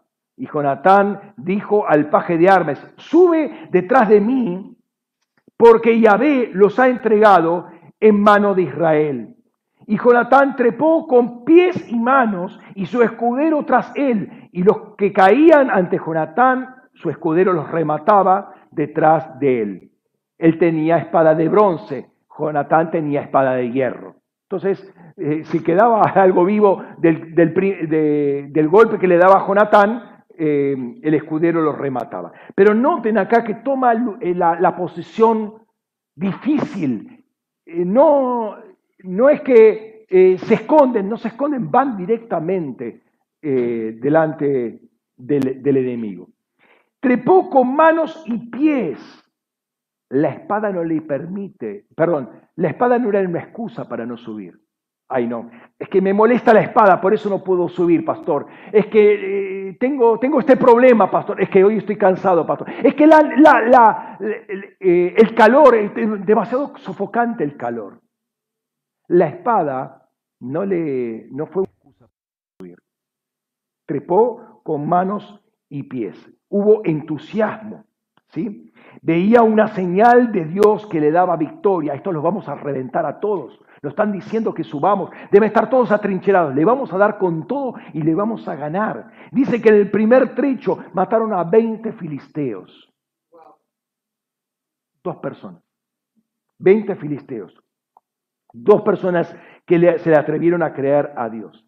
Notemos que esta acción de Jonatán y su escudero desató un pánico terrible en el campamento filisteo, ¿sí?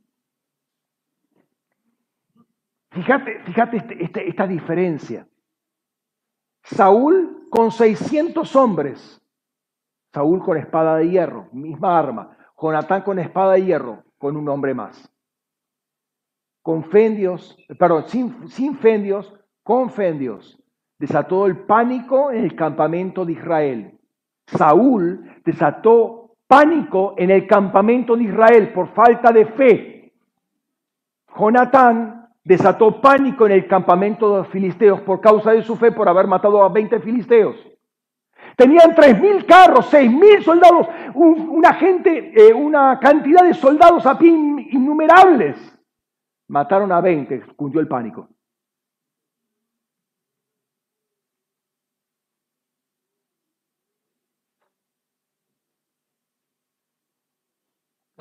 Catorce, quince, primera de Samuel, fíjate y cundió el pánico en el campamento, en el, campo y entre toda la gente, aún la guarnición y los de, de la avanzada llenaron de pavor y el país se estremeció y hubo gran pánico de parte de Elohim. ¿Qué pasó? La acción en fe de Jonatán habilitó a Dios a meter un espíritu de pánico en todos los filisteos. O sea, cuando el, enemigo se es vencido, cuando yo pongo el pie en el Jordán y se abre. Primero tengo que poner el pie, tengo que avanzar en fe, tengo que agarrar la espada que el Señor me dio y avanzar con uno, con mucho, no importa. Lo importa que yo avanzo, avanzo en fe, porque esto es lo que el Señor me dio. Y habilito a Dios a que ponga el pánico en todo el campamento enemigo. Yo no voy a poder vencer humanamente hablando. No puedo vencer a 3.000 carros, 6.000 jinetes y un ejército que, que, es como la arena del mar. Pero yo avanzo con lo que tengo, el arma que Dios me dio, y eso habilita a Dios a poner confusión y pánico en todo el ejército enemigo.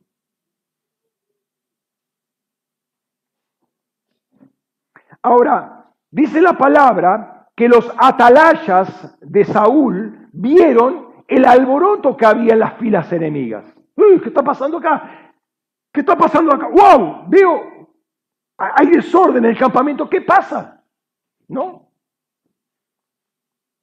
Y esto, fíjate esto, animó a Saúl a, ir a la guerra no solamente desató el pánico, la acción de Jonatán, no solamente desató el pánico en el campamento enemigo, que animó a su papá, al rey, animó al rey y a todo el ejército a volver y a batallar contra los filisteos. Cambian los tiempos por la acción de fe de una persona. Versículo 20. Dice, y Saúl y todo el pueblo que estaba con él se movilizaron y llegaron a la batalla. Y aquí la espada de cada uno se había vuelto contra la de su compañero y la turbación era muy grande en el campamento filisteo. Los israelitas vinieron y resulta que se encontraban que todos estaban peleando los unos contra los otros. Más o menos, ¿se acuerdan la guerra con Sedaquerib? Que en una noche mató a 185 mil personas. Bueno, pasa exactamente lo mismo. La acción de fe de uno que le atreva a creerse a Dios, uno que Dios le dio la, la espada, hizo que Dios cayera con pánico sobre el campamento filisteo, se matara entre ellos y animara, el mismo Jonatán animara un espíritu de fe, cayó sobre todo el pueblo de Israel, por uno por uno que tenía la espada. Es impresionante. La fe de Jonatán hizo que a metros de distancia, varios cientos de metros de distancia, levantar a todo el pueblo de Israel en fe. Tu fe despierta a muchos a distancia. Tu fe va a, motivar. Por eso hablamos, a ver, eh, ¿quién tiene testimonio? Es importante hablar del testimonio. ¿Por qué? ¡Wow! Eso me levanta la fe. Si Dios lo hizo con él, ¿por qué no lo va a hacer conmigo? Es lo que pasa acá. Jonatán eh, se, se, levantó en fe, empezó a usar la espada y el pueblo de Israel, wow, sí, vamos, vamos a guerra. En vez de ir por el rey, eh, por, guianza del rey, iban por guianza del hijo. En vez del el rey moverlos a la fe, el hijo del rey los movía a la fe.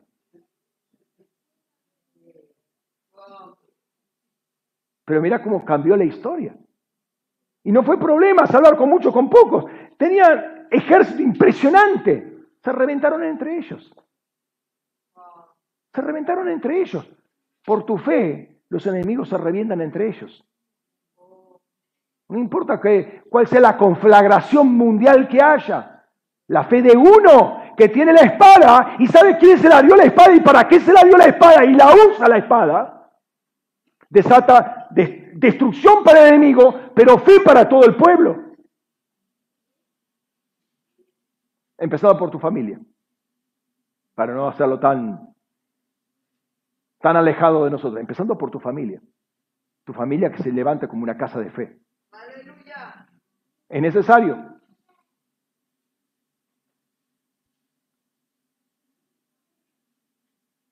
El pueblo, el ejército de Saúl estaba atrapado con un espíritu de temor, de cobardía, de somnolencia espiritual. Así muchas familias hoy cristianas están atadas en un espíritu de somnolencia espiritual, están dormidos espiritualmente. Y por eso se necesitan testimonios de fe para que se levanten, para levantar la fe de la gente, ¿no? Muchos desertores volvieron a Israel. Versículos 21 al 23 dice, los hebreos que antes habían de parte de los filisteos, mirá, muchos hebreos se pasaron al bando enemigo. Y los hebreos que antes habían estado de parte de los filisteos y habían subido a ellos al campamento, se volvieron a incorporarse a los israelitas que estaba con Saúl y Jonatán. Asimismo, todos los israelitas que, habían, que se habían escondido en la serranía de Efraín oyeron que los filisteos huían y también se, ellos se unieron para perseguirlos en batalla. De nuevo la pregunta, ¿qué vas a estar con tu espada? ¿Mm? Y no se trata de un enemigo diferente al que tiene tu hermano. ¿sí? Este, Jonatán y Saúl tenían el mismo enemigo. ¿sí? Jonatán corría en desventaja por varias razones. Era hijo, no era el rey. Era el hijo del rey. Y tenía uno solamente. Pero no es por la cantidad, es por, por el hecho que Dios no salva con muchos o con pocos, salva con, que tiene, con el que tiene fe. Y el uso de tu espada habilita a Dios para que actúe contra el enemigo. ¿Dónde está el enemigo? Tenés que identificar dónde está el enemigo y cuál es tu enemigo. No importa qué feroz sea tu enemigo, no, no, le, no le vea los colmillos, no va por colmillos. Identifícalo. Enemigo, listo. Señor, vos me diste la espada, acá este le cortó la cabeza. Punto. La victoria está asegurada. Está, está, está Dios contigo, la victoria está asegurada. No lo tenés que pensar, no lo tenés que razonar, no lo tenés que ayunar, Cortale la cabeza y punto. ¿Por qué estás conviviendo con el enemigo?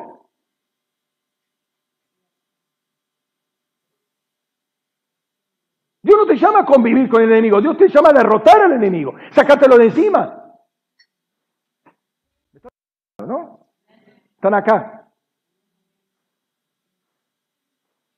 De nuevo, no se trata de una confianza ciega en la espada.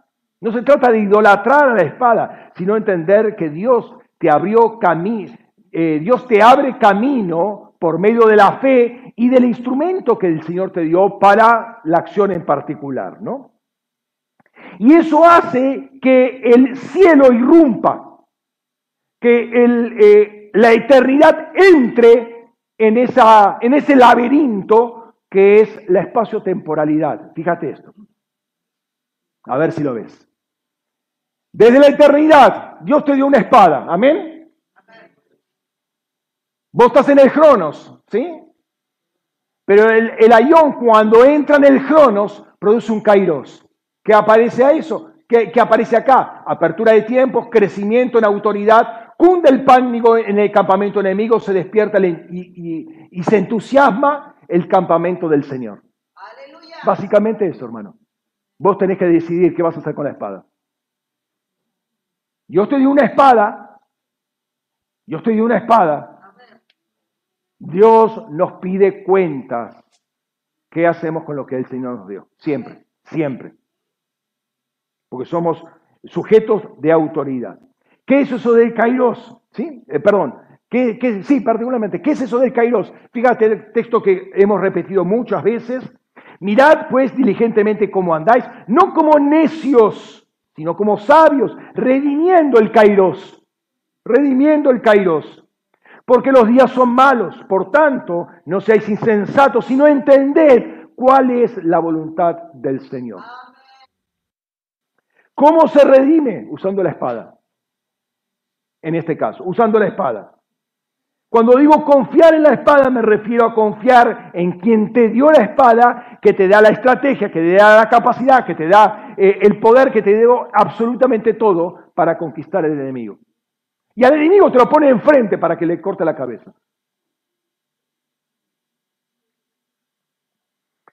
Ahora quiero que veas un incidente, porque quiero ver ahora, yo te dije que hay un ámbito espiritual, hay un ámbito natural, Vos con tu espada en lo natural, en, el Cronos, que, estaba recién ahí, en el Cronos, este, te moves, pero hay todo un ámbito espiritual preparado para moverse junto con tu espada. Pero en el enemigo pasa exactamente lo mismo, o al revés, o como contraposición.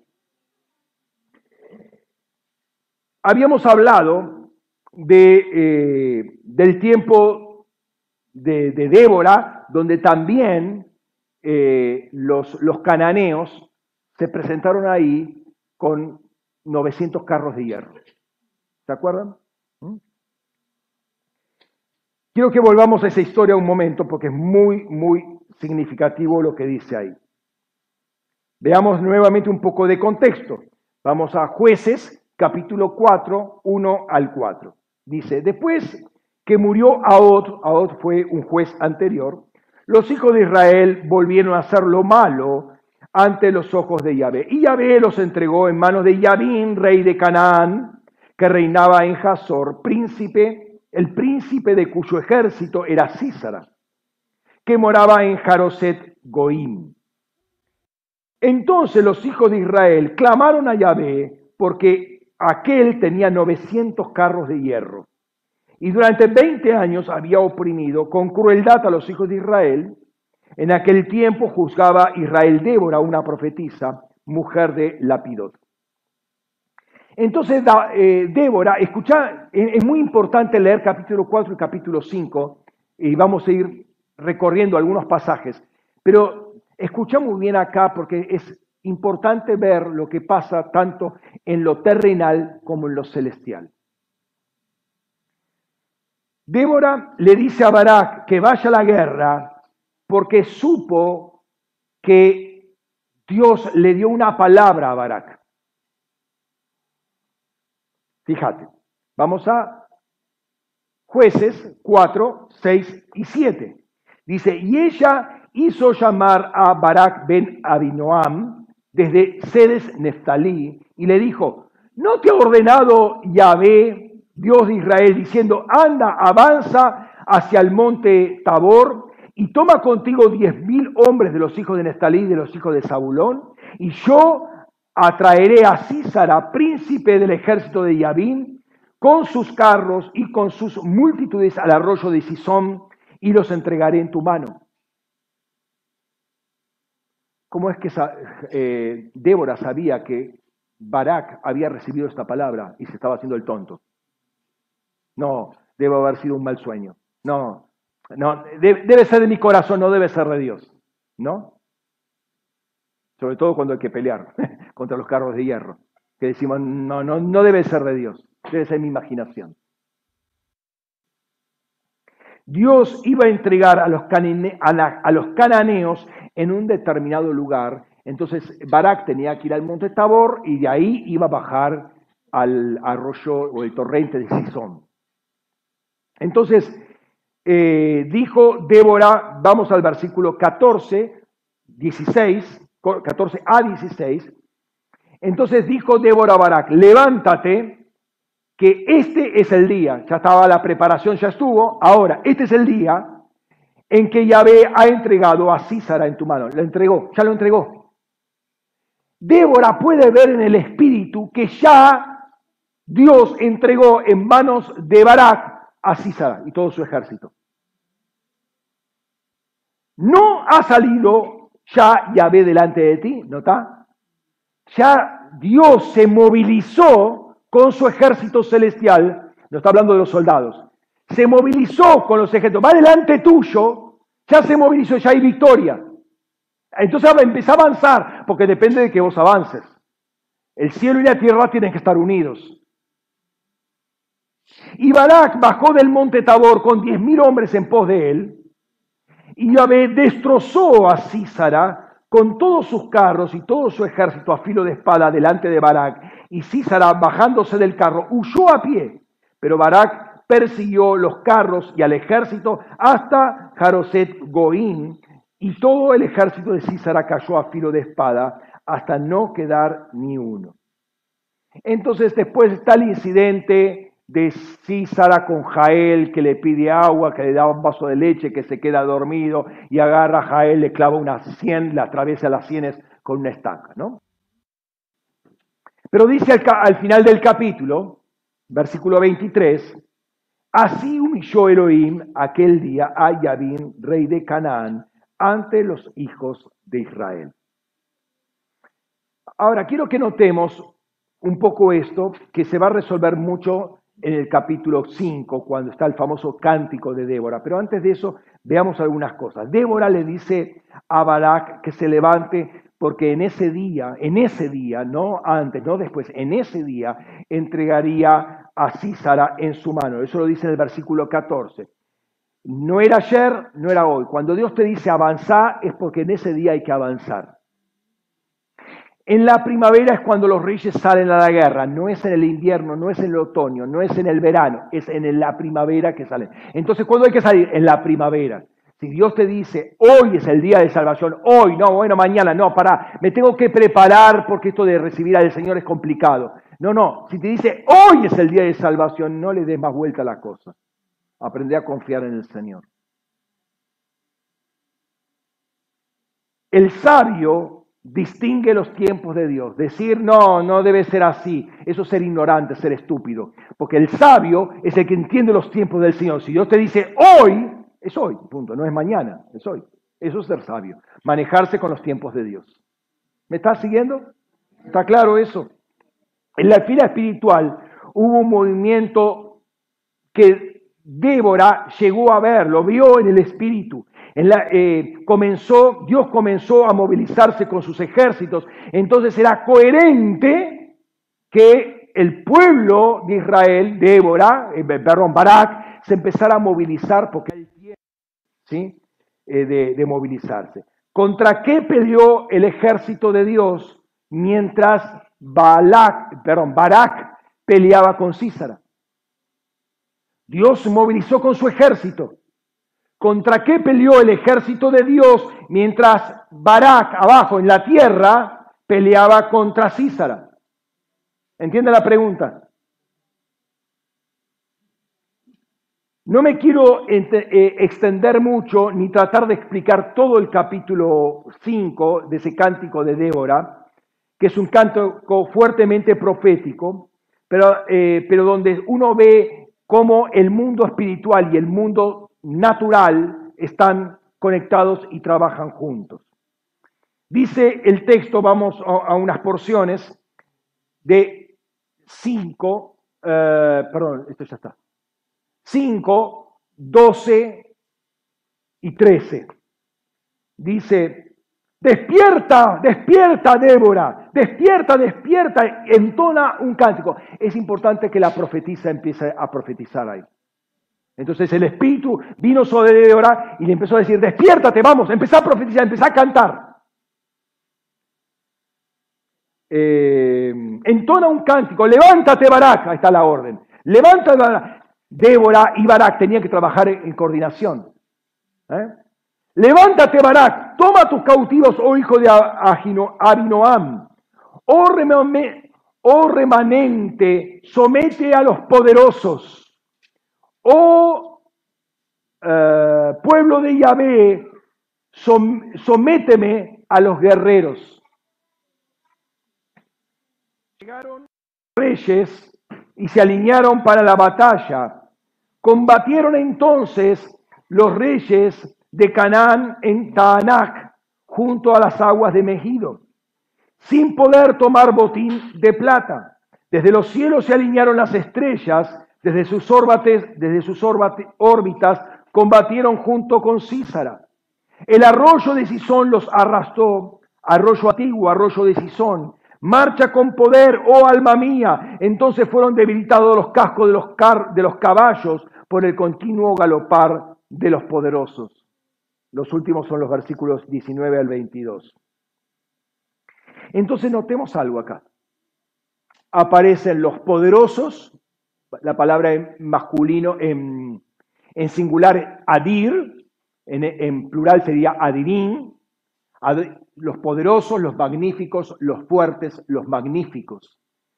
Y después están los guerreros, los gibor, plural sería giborín, poderosos, guerreros, tiranos, gigantes, grandes, valerosos, varones de guerra, vigorosos.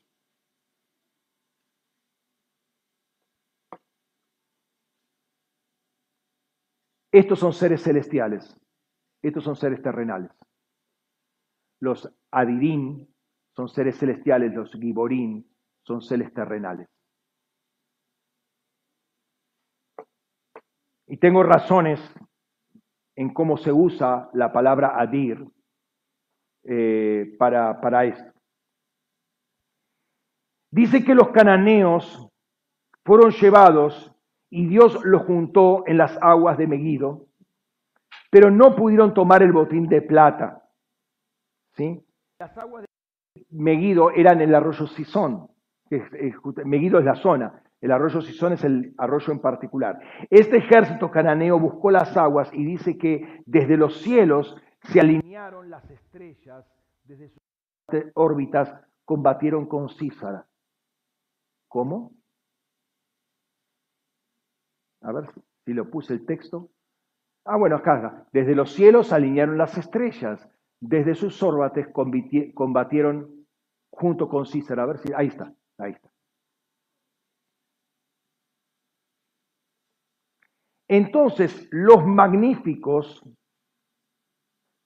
que, eh, de Dios combatieron con las estrellas que peleaban a favor de Císara. Sin embargo, el arroyo de Sison no los ayudó, sino que actuó en su contra. Parece que les agarró la estación lluviosa y en la estación lluviosa el arroyo Sison crece y se inunda toda la región. ¿Sí? Y ahí perdieron. Imagínate, con los 900 carros en terreno barroso, se quedaron empantanados. O sea, eh, eh, los carros de hierro funcionan en el terreno seco, después necesitas botes, pero tenían botes de hierro, tenían carros de hierro, les salió mal la estrategia porque no consideraron que a la computadora vos le podés sacar el enchufe. Bueno, al carro de hierro le pones barro y se quedaron embarrados. Para Dios no es problema eso. Fíjate. En el capítulo 5 de jueces, Yahvé aparece 12 veces. Dios gobierna. Eso es lo que está queriendo decir. Entonces, a nivel raquía, ¿qué parecía? ¿Qué aparece? Débora, la abeja. Abeja por lo sistemático de sus, sus movimientos. Tiene los adirim, los magníficos. Yavin, el inteligente. Sabiduría terrenal, eh, natural y diabólica. Tiene las estrellas del cielo. Estos van en guerra. Pero en nivel terrenal, Barak está con los Giborín guerreros y Císara con los 900 carros de hierro. Esos son los, dos niveles de combate. Entonces, si Dios te dio una espada, Barak te dio una espada, hay una cantidad de ángeles que van a estar a tu disposición para batallar contra las estrellas del cielo que están junto con Císara trabajando. ¿Me estás siguiendo? ¿Lo ven? Es muy importante que vean esto.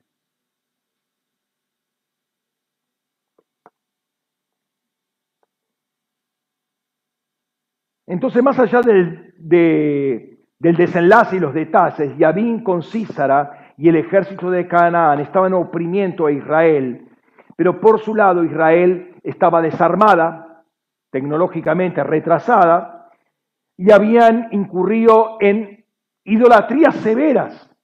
Y fíjate lo que dice previo justamente a este episodio, dice, cuando escogí cuando escogían nuevos dioses, o sea, cuando había muerto Aot y se metieron en la idolatría, dice, la guerra estaba a las puertas, se veía un escudo y lanza entre 40.000 en Israel. Entre 40.000 no había un escudo y una lanza. Fíjate cómo Israel estaba desarmado. ¿Es, ¿Es problema eso para el que tiene fe? No es problema. No es problema.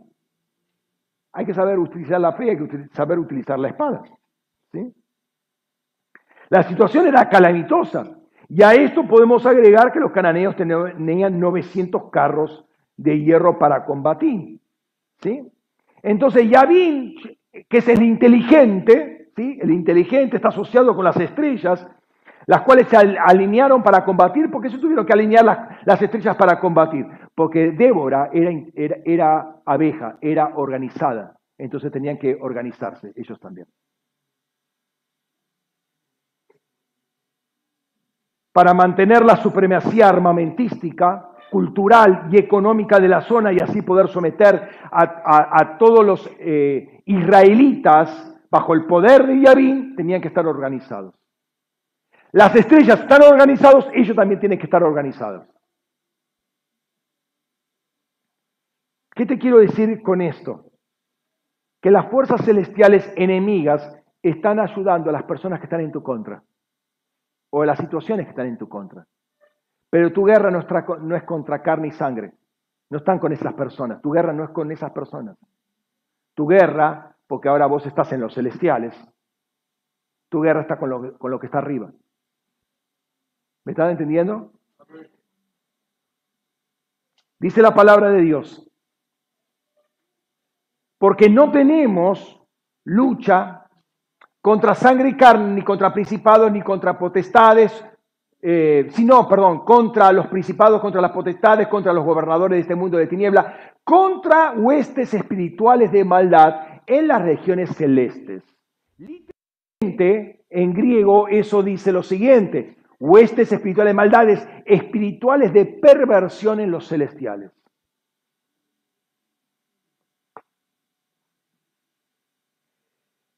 Ahora, ¿por qué te estoy diciendo esto?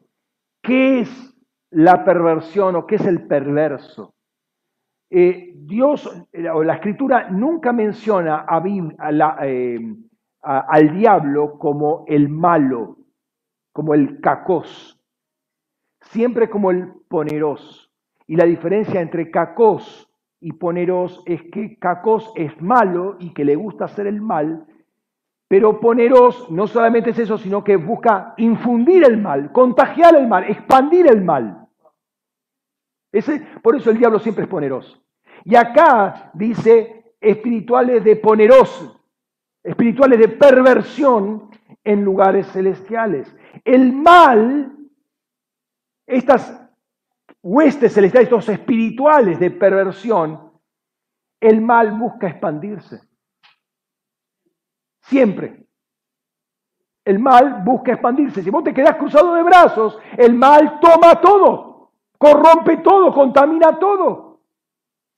El diablo no se queda cruzado de brazos y dice, yo soy malo, yo soy malo. Si querés seguirme, no, no va a decir si querés seguirme. Te va a seducir, te va a tentar para que lo sigas.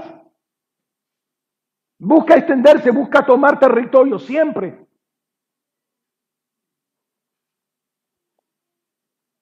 Ahora, en este sentido, veo muy apropiado que, eh, que el ejército de Débora arriba estuvieran los Adirim, los Adirim, los magníficos. ¿Por qué?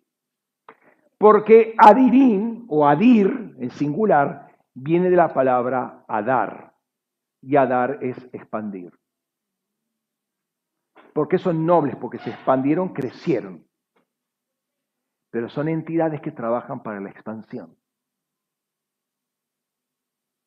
Ahora, ¿en qué época estamos? En tiempo de expansión. ¿Por qué el ejército tenía que salir en tiempo de primavera, que es el tiempo de la Pascua, porque la Pascua es expansión. ¿Quiénes son estos espirituales de maldad con los cuales combatimos nosotros? Entidades de perversión son adirín caídos.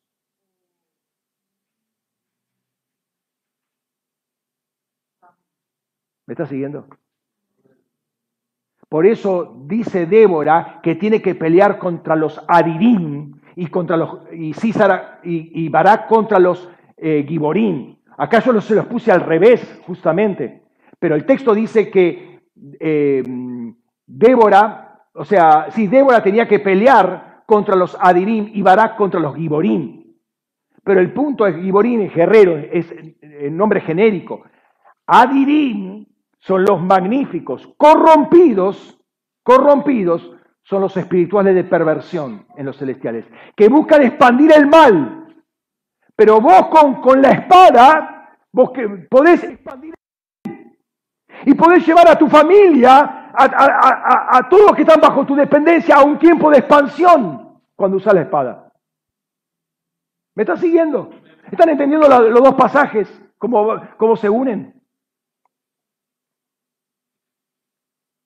Estamos en un tiempo post-pascual y el tiempo de Pascua, le decía, y ustedes también lo recordaban, era un tiempo de expansión. Hay entidades celestiales que trabajan con nosotros para la expansión. Si vos sabés este tiempo que estás viviendo, tenés entidades espirituales que te van a ayudar. Cuando Dios te da la espada, Dios envió a ciertas entidades para que están con vos y que ya salieron a la guerra, ya salieron porque es tiempo de guerra, es tiempo, tiempo de primavera, es tiempo de salir. Vos me decís, pero pastor, estamos en tiempo de otoño. Bueno, en el hemisferio norte es tiempo de primavera y para Israel es tiempo de primavera, este es el tiempo de primavera, ¿sí? Eh, es tiempo de salir. Dios ya salió, Él, al frente de todo un ejército de entidades de expansión. O sea, la expansión tuya está asegurada si crees, si usas la espada, no si te, quedes, no si te quedas, mirando Netflix por, eh, por tu compu. ¿Me estás escuchando?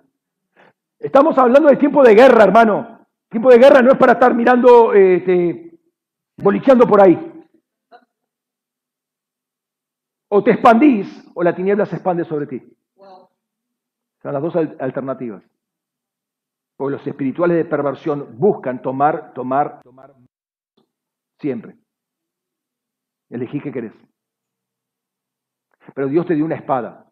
Dios salió, está delante de tú, ya salió, ya salió. Y tenés que verlo, ya salió delante tuyo.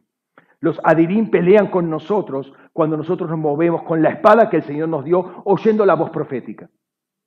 Y esto cambia, cambia tiempos, porque uno recoge el botín. El, pueblo de Dios, a ver, fíjate, fíjate lo, que pasaba. Eh, Barak, movete, movete, movete. Los destrozó completamente Barak a Císara. Tomó para ellos 900 carros de hierro. O sea, le dio la posibilidad al pueblo de Israel de introducirse en la era de hierro. Entonces vos me, eh, me podés decir, sí, pastor, está interesante eso. Pero años después, en tiempo ya en vísperas de, David, ¿sí? Saúl con Jonatán eran los únicos que tenían espada de hierro. ¿Qué pasó? Se volvieron a la idolatría y perdieron todo el botín. Ese es el punto. ¿Por qué? Porque las entidades de, maldad, los, espirituales de perversión, avanzan con su perversión y te retrasan en todo sentido, aún tecnológicamente, económicamente. Siempre uno está en deudas. ¿Por qué siempre estás en deudas? Hermano, ¿sos hombre de reino, mujer de reino o, mujer del mundo? Hombre del mundo. Siempre en deudas, siempre en deudas. Cuando Dios te llama a la expansión,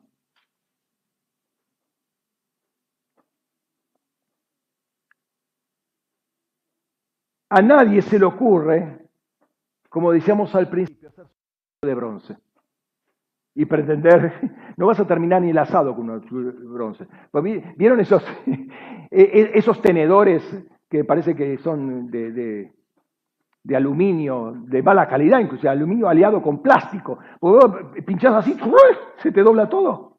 Bueno, así va a ser con un cuchillo de bronce. Nadie se le ocurre hacer un cuchillo de bronce. Aunque se pueda hacer muy lindo, a, los ojos va a ser muy eh, triste el, resultado. El, el, bronce es blando en comparación con el hierro, el hierro es más promisorio en ese sentido. Los instrumentos de bronce no sirven, tienen que ser instrumentos de hierro, pero hay un cuidado especial que hay que tomar con los instrumentos de hierro. Lo dije al principio, el hierro se oxida. Y para evitar la oxidación, hay que ungirlos con aceite. Y por eso el Señor primero dio la era del aceite. ¿Sí? El hierro con el aceite van de la mano. ¿Sí? Si vos que tenés una, una de esas tijeras, bueno, las tijeras en general, ¿sí? pero esas tijeras para cortar plantas, que obviamente al cortar, cortás el tallo o el, tallito y eso está lleno de agua. Y si vos no secás eso y lo ungís con aceite, tarde o temprano, esa, eh, eh, las hojas de la tijera se van, a terminar oxidando. Tienen que estar siempre ungidas con aceite, guardadas con aceite.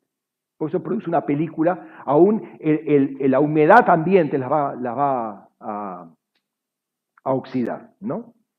Entonces, para que no se oxide, hay que ungirla con aceite y ahí tenés todo un mensaje. Tu espada tiene que estar ungida con aceite. Vuelvo a repetirte, no el mango, la hoja, ungida con aceite para que no se oxide. Dios te dio una espada por medio de un ángel, es para usarla.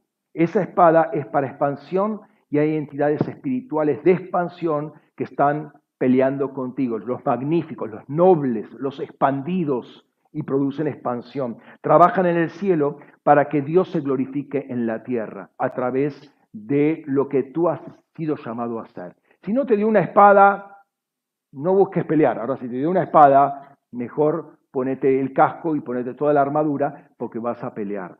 ¿sí? Eh, si no peleas, los, los adivín de perversión, los espirituales de perversión van a contaminar tu matrimonio, van a contaminar tu familia, tus hijos, los van a llevar al destierro, va a contaminar tu economía, vas a estar siempre en deudas, va a contaminar tu trabajo siempre va a tener problemas en el trabajo, nunca vas a estar estable. Los, los espirituales de perversión pervierten todo y se expanden. Se expanden. La defensiva nunca es victoria. Porque te defendés hasta que no te das más, hasta que no das más. Nunca la Biblia dice que nosotros tenemos que aguantar en el sentido de eh, eh, eh, no, eso no aparece nunca en la escritura. La escritura dice que tienes que sacarlo a patadas al diablo. Y eso, para eso Dios te dio la espada. Hay un tiempo nuevo y el, y el ejercicio de la espada abre tiempos nuevos. Tiempos nuevos para tu propia vida, para tu matrimonio, para tu familia, para tu trabajo, para tu barrio, para tu ciudad. Abre tiempos nuevos. Abre tiempos nuevos. Levantás a otro nivel. A ver, ¿por qué te crees que las calles de Villa Centenario fueron asfaltadas? Bueno, por es el progreso, mira, el progreso. No me vengas, porque en medio de la capital federal puedo encontrar cosas peores. ¿Por qué Villa Centenario tiene luces LED? Y Loma de Zamora tiene luces LED. ¿Por qué se asfaltaron las calles? ¿Vos te acordás? Todavía tengo la carpeta. Si vos no usas la espada, la tiniebla te va a pasar por arriba y te va a decir, está tres veces asfaltado. Y va a contaminar toda tu casa, va a contaminar a tus hijos, lo va a llevar al destierro, a la droga, al alcohol, a la promiscuidad, lo va a llevar. Usa la espada. Pelea por tu familia, pelea por tu matrimonio, pelea por tu ciudad. Para eso te dio la espada. Pelea por tu economía, pelea por tu trabajo, pelea por tus estudios. Para eso te dio la espada. Eso es la vida del reino, hermano. Lo otro es religión. No tiene fundamento, lo otro no tiene fundamento bíblico. Tener la espada es una señal de autoridad que el Señor te dio para este tiempo. Estás llevando tu vida y tu familia a un nuevo nivel. Al año que viene, entregas esa espada, Dios te da otra pero vas a estar, estabas acá este año, estás acá el año que viene. Estás llevando tu vida, tu familia y todo lo que está bajo tu autoridad a, un nuevo nivel, a destrozar, desarmar eh, ámbitos de tinieblas, estructuras de estructuras demoníacas y tomar el botín. Vas a tomar el botín. Cerra tus ojos un momento.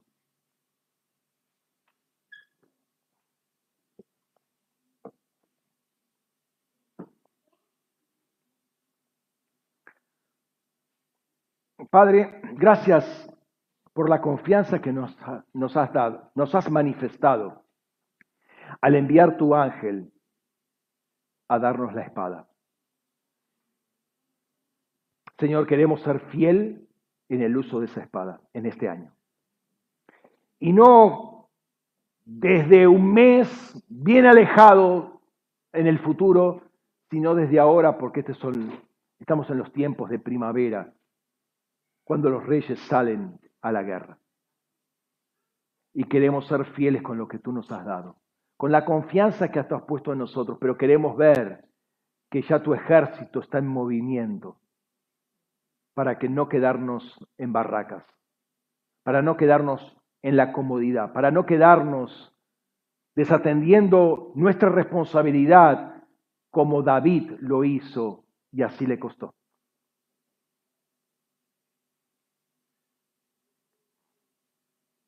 Señor, que esa sensibilidad para escuchar tu voz y decir, ahora, ahora, él es, este es el día, hoy, hoy, ese hoy. Si escuchás que dice, dice hoy, no endurezcáis vuestro corazón como en la provocación, ¿se acuerdan? Se está diciendo hoy el Señor. Entonces deja absolutamente todo, radicalmente todo. Y volvete al Señor, toma la espada y salí a pelear. Dios tiene botín para tu vida. Dios tiene botín para tu vida. El Shah se movilizó con ejército, con sus magníficos.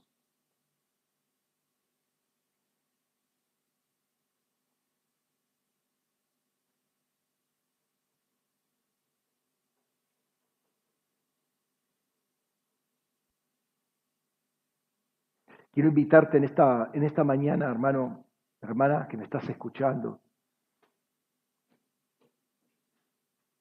Y los que nos están siguiendo por, por internet. Si el Señor te dio una espada, si el Señor te dio una espada, es porque te dio una asignación de responsabilidad en la guerra. No es atrás de una máquina de escribir. No es atrás de una, de una máquina de coser. En la guerra.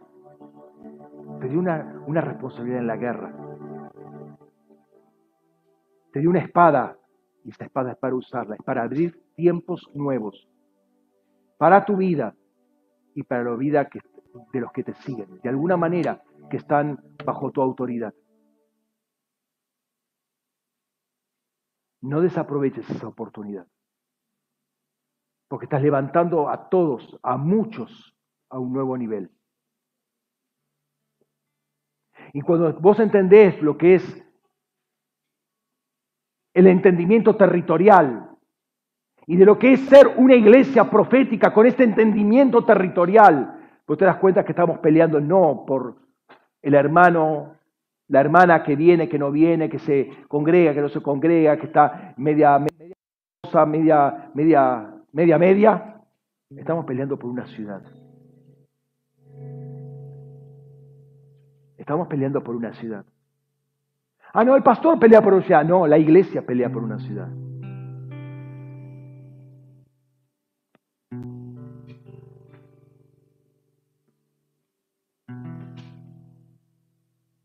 y podemos llevar la ciudad a otro nivel. Y justamente cuando, cuando el Señor puso mi corazón a hacer esas habitaciones ahí arriba, era para llevar a Lomas a otro nivel. Porque era una señal profética de que se van a construir hoteles de cuatro estrellas o más en, en Loma de Zamora y toda Loma de Zamora va a ir a otro nivel.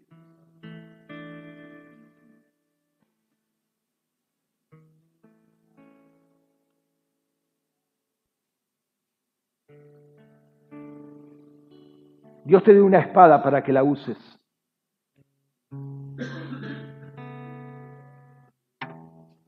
Y es necesario que nosotros podamos ver que Dios ya se movilizó y va delante de nosotros para engancharnos en esa guerra. Así que te, te animo a que tengas esta sensibilidad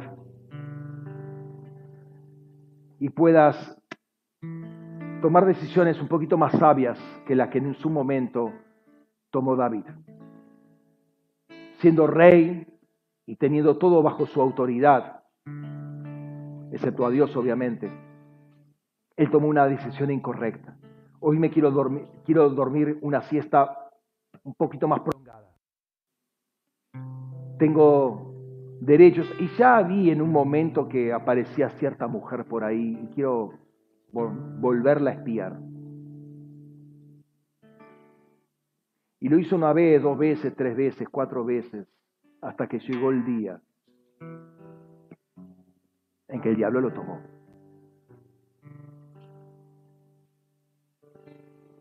Si vos no estás ocupado en tu guerra,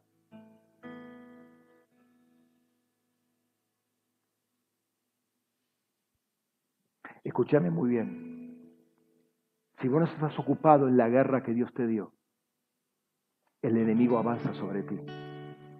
El enemigo no te va a esperar. El enemigo puede agarrarse de algún reclamo que pueda hacer.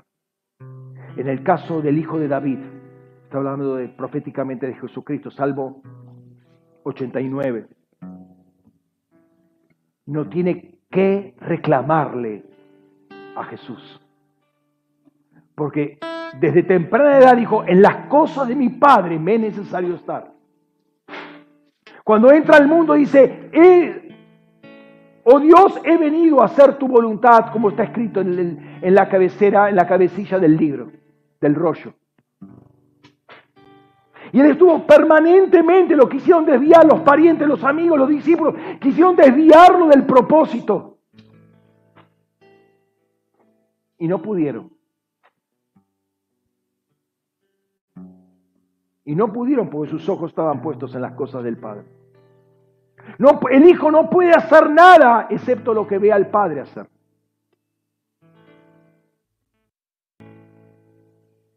Yo te, yo te animo en, este, en esta mañana a que mires en perspectiva un poco tu vida, tu llamamiento, tu propósito, y a eso le sume la espada que el Señor te dio.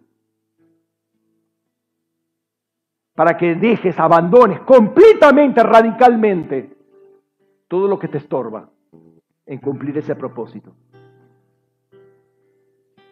Porque los espirituales de perversión también están activos.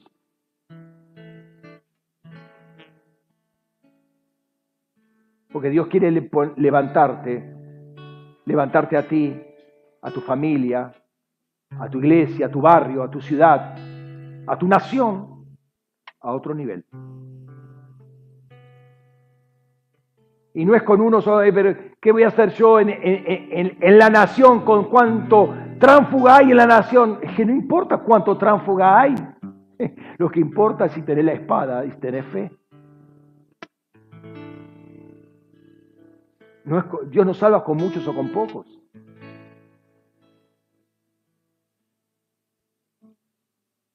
Y cuando vos te empezás a movilizar, movilizás el ejército de Dios y confunde al enemigo y levanta a otros que estaban también dormidos espiritualmente.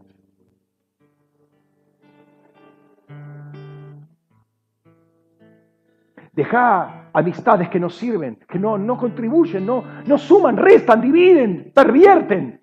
¿Quién te cree que está trabajando ahí? Los espirituales de perversión. Están trabajando con esas amistades que te distraen del camino que tenés que seguir.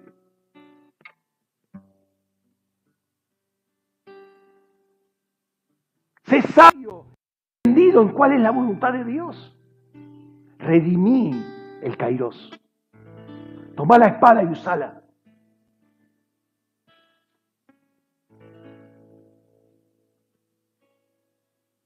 Y si quieres ser más drástico, Jesús fue más drástico. Si tu ojo es motivo de tentación, arráncatelo y quítalo. Quítalo de ti. Es mejor entrar tuerto al cielo que con los dos ojos ser echado del infierno. Radical. Y si tu mano es ocasión de pecado, córtatela. Y si tu amistad es ocasión de pecado, córtala. Y si el celular es ocasión de pecado, córtalo.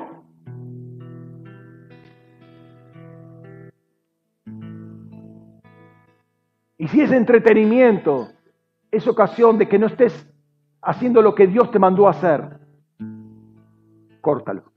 Échalo de ti, échalo de tu casa.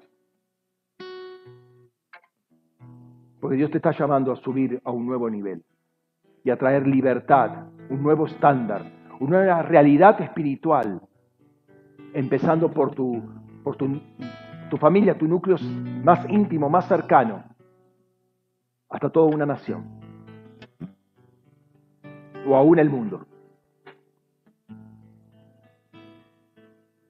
Para que cree no hay nada imposible, hermano. Y Padre, queremos presentarte delante de ti, Señor, todas aquellas cosas que, que son estorbo, que son entretenimiento, pero son entretenimientos que no vienen de ti, no son para un descanso mental, es para pervertir nuestra mente y nuestra forma de pensar, es para hacernos perder el tiempo. Hay una palabra que el otro día me vino a, la, mente y, me estuvo dando vuelta eh, el viernes, el sábado, ayer estaba acá trabajando y me venía una y otra vez y te la quiero soltar ahora. Una palabra que es difícil de pronunciar, que es la palabra procrastinación. Procrastinar. Quiere decir dejar para mañana lo que se puede hacer hoy. Pro, adelante, cras, mañana. Bueno, y tinar es la, la terminación. Hermano, eso es un espíritu que deviene en una costumbre, pero es un espíritu. Cuando Dios te dice hoy, hacerlo mañana es desobediencia. Y a Saúl no le fue muy bien con la desobediencia. Es un espíritu que se mete en dejar, ah, dejamos, dejamos, al, estilo adolescente, ¿no? Que eh, una, una, cierta evaluación está anunciada con un mes de anticipación y eh, a la noche del día anterior se acuerda que tenía que estudiar. Eso es procrastinación. Es un espíritu, es un demonio que viene a destruirte. En lo pequeño, lo que te causa gracia, es un detalle solamente. Ay, está hablando de mí y me río.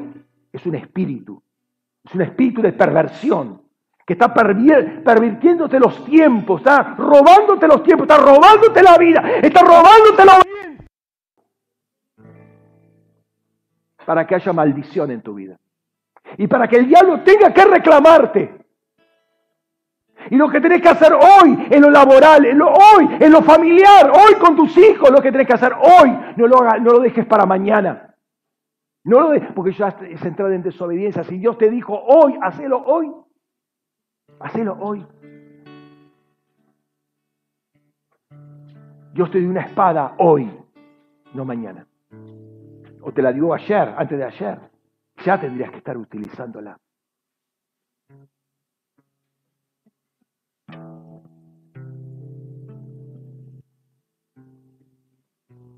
Hay un movimiento en el cielo. Dios se movió. Dios se movió. Cuando te dio la espada, Dios se movió. Con ángeles los puso a disposición. Preparó todo un ejército para ti. ¿Y vos qué vas a hacer? ¿Jugar un partido de fútbol? ¿Ver una película? ¿Qué vas a hacer? ¿Salir a dar una vuelta? ¿Qué vas a hacer? Dios preparó un ejército, está con vos. ¿Y vos vas a estar viendo Netflix?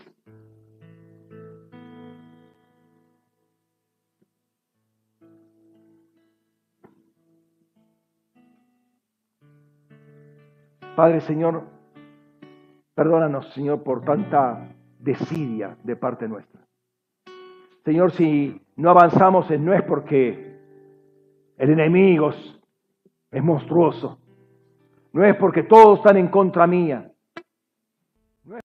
tengo armas,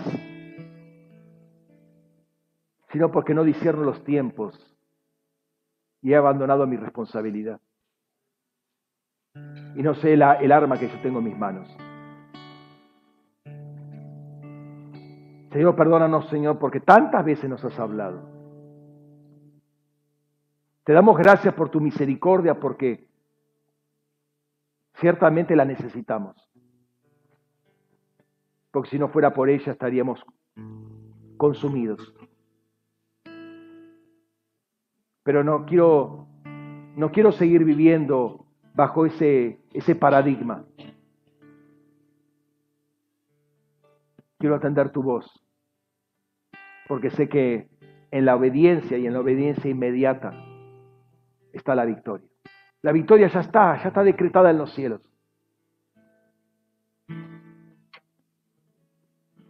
Pero ahí está, Señor, ahí nos está esperando. Señor, te bendecimos y te adoramos, Jesús. Señor, que esta palabra sea tomada por tus ángeles, Señor. Por esos adirim no corrompidos, esos adirim que expanden, expanden la palabra, la llevan de un lado para el otro, esos mensajeros obedientes que responden a tu palabra y que la llevan, la transportan. Sea transportada y sea escrita también, sea conocida y traía a memoria siempre y sea establecida sobre este territorio y en los lugares donde tú la quieres llevar, en el nombre de Cristo Jesús. Señor, soltamos esta palabra como espada en el nombre de Jesús, entendiendo que hay ángeles, los hay adirim, Señor, que la expanden en este momento para tomar victoria, para tomar botín. Y que tú seas glorificado en la tierra. En el nombre de Jesús. En el nombre de Jesús.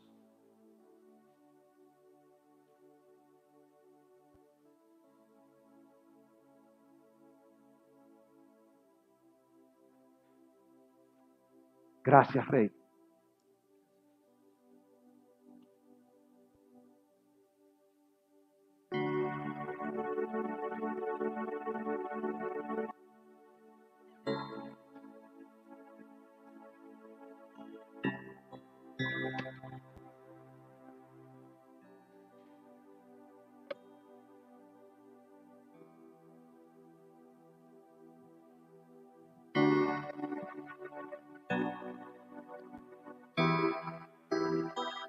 Espíritu esté aquí. Tan grande fue el precio que costó, pero se ha derramado tu aceite. La prensa que empezó en Getsemaní para que tu espíritu esté aquí. Sea tu aceite derramado sobre mí. Perfuma y sana heridas de mi corazón me trae alegría a no medio del dolor. Tu espíritu, Señor, está aquí. Restaura mi lámpara, dame de tu aceite, que brille tu rostro sobre mí y que nunca me falle tu aceite, mi Dios. Y que todos te vean y que todos conozcan tu salvación. Restaura mi lámpara, dame de tu aceite, que brille tu rostro sobre mí y que nunca me falte tu aceite, mi Dios,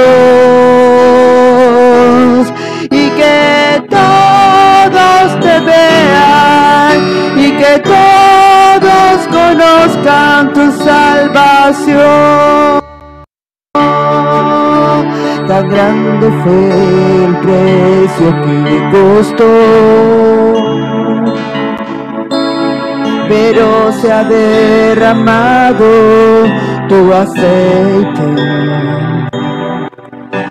La prensa que empezó allí en Getsemaní, para que tu espíritu esté aquí. Sea tu aceite, sea tu aceite derramado sobre mí. Perfuma y sana heridas de mi corazón trae alegría aún en medio del dolor. Tu espíritu, Señor, esté aquí. Restaura mi lámpara, dame de tu aceite, que brille tu rostro sobre mí y que nunca me falte tu aceite, mi Dios, y que todos que todos conozcan tu salvación. Padre, gracias por la oportunidad de poder celebrar junto con mi hermano, mi hermana, Señor, esto tan importante que tú nos has dado. Es- este memorial permanente de tu obra en la cruz. Señor, todo esto, toda victoria, todo movimiento celestial, toda promesa sería inútil, Padre, si no, si no está la comunión contigo, no está la restauración de nuestras vidas. Y por eso te damos gracias por tu pan y por la copa, Señor. El pan que es tu carne, tu cuerpo que fue perforado, molido por nuestros pecados, Señor, y tu sangre que nos da vida nueva, vida eterna. Te adoramos, Rey, te bendecimos. Oh, grande Jesús. Aleluya. Queremos introducirnos, Señor, en este ámbito de, de comunión, de revelación.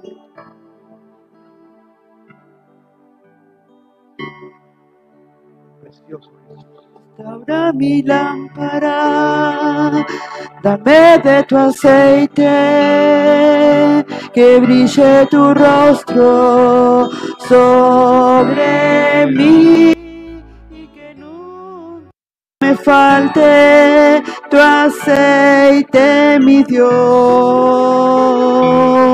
y que todos te vean y que todos conozcan tu salvación.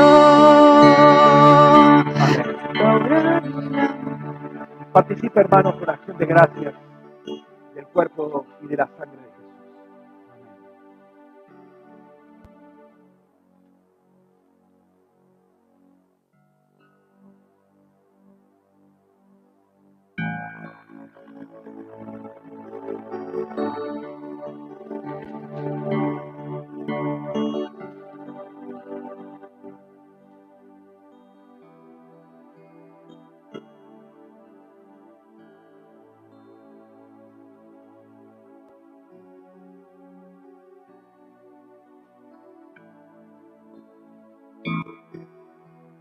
Gracias, Jesús. Gracias, Rey.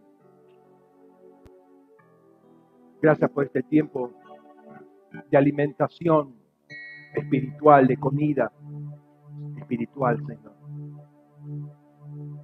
Gracias por tu pan, tu cuerpo, tu carne y por tu sangre. Gracias por tu palabra, Señor. Señor, no queremos ser necios, no queremos ser indolentes, indiferentes, sino todo lo contrario, queremos ser sabios, radicales, agresivos en el Espíritu. En el nombre de Cristo Jesús. Te adoramos, Rey, te bendecimos. Gracias, papá. Gracias. Dios les bendiga ricamente. Eh, Señor los, los guarde, los use ricamente en este tiempo y los que nos están siguiendo también, Dios les bendiga y tengan una excelente semana. Nos vemos. Bendiciones. Amén.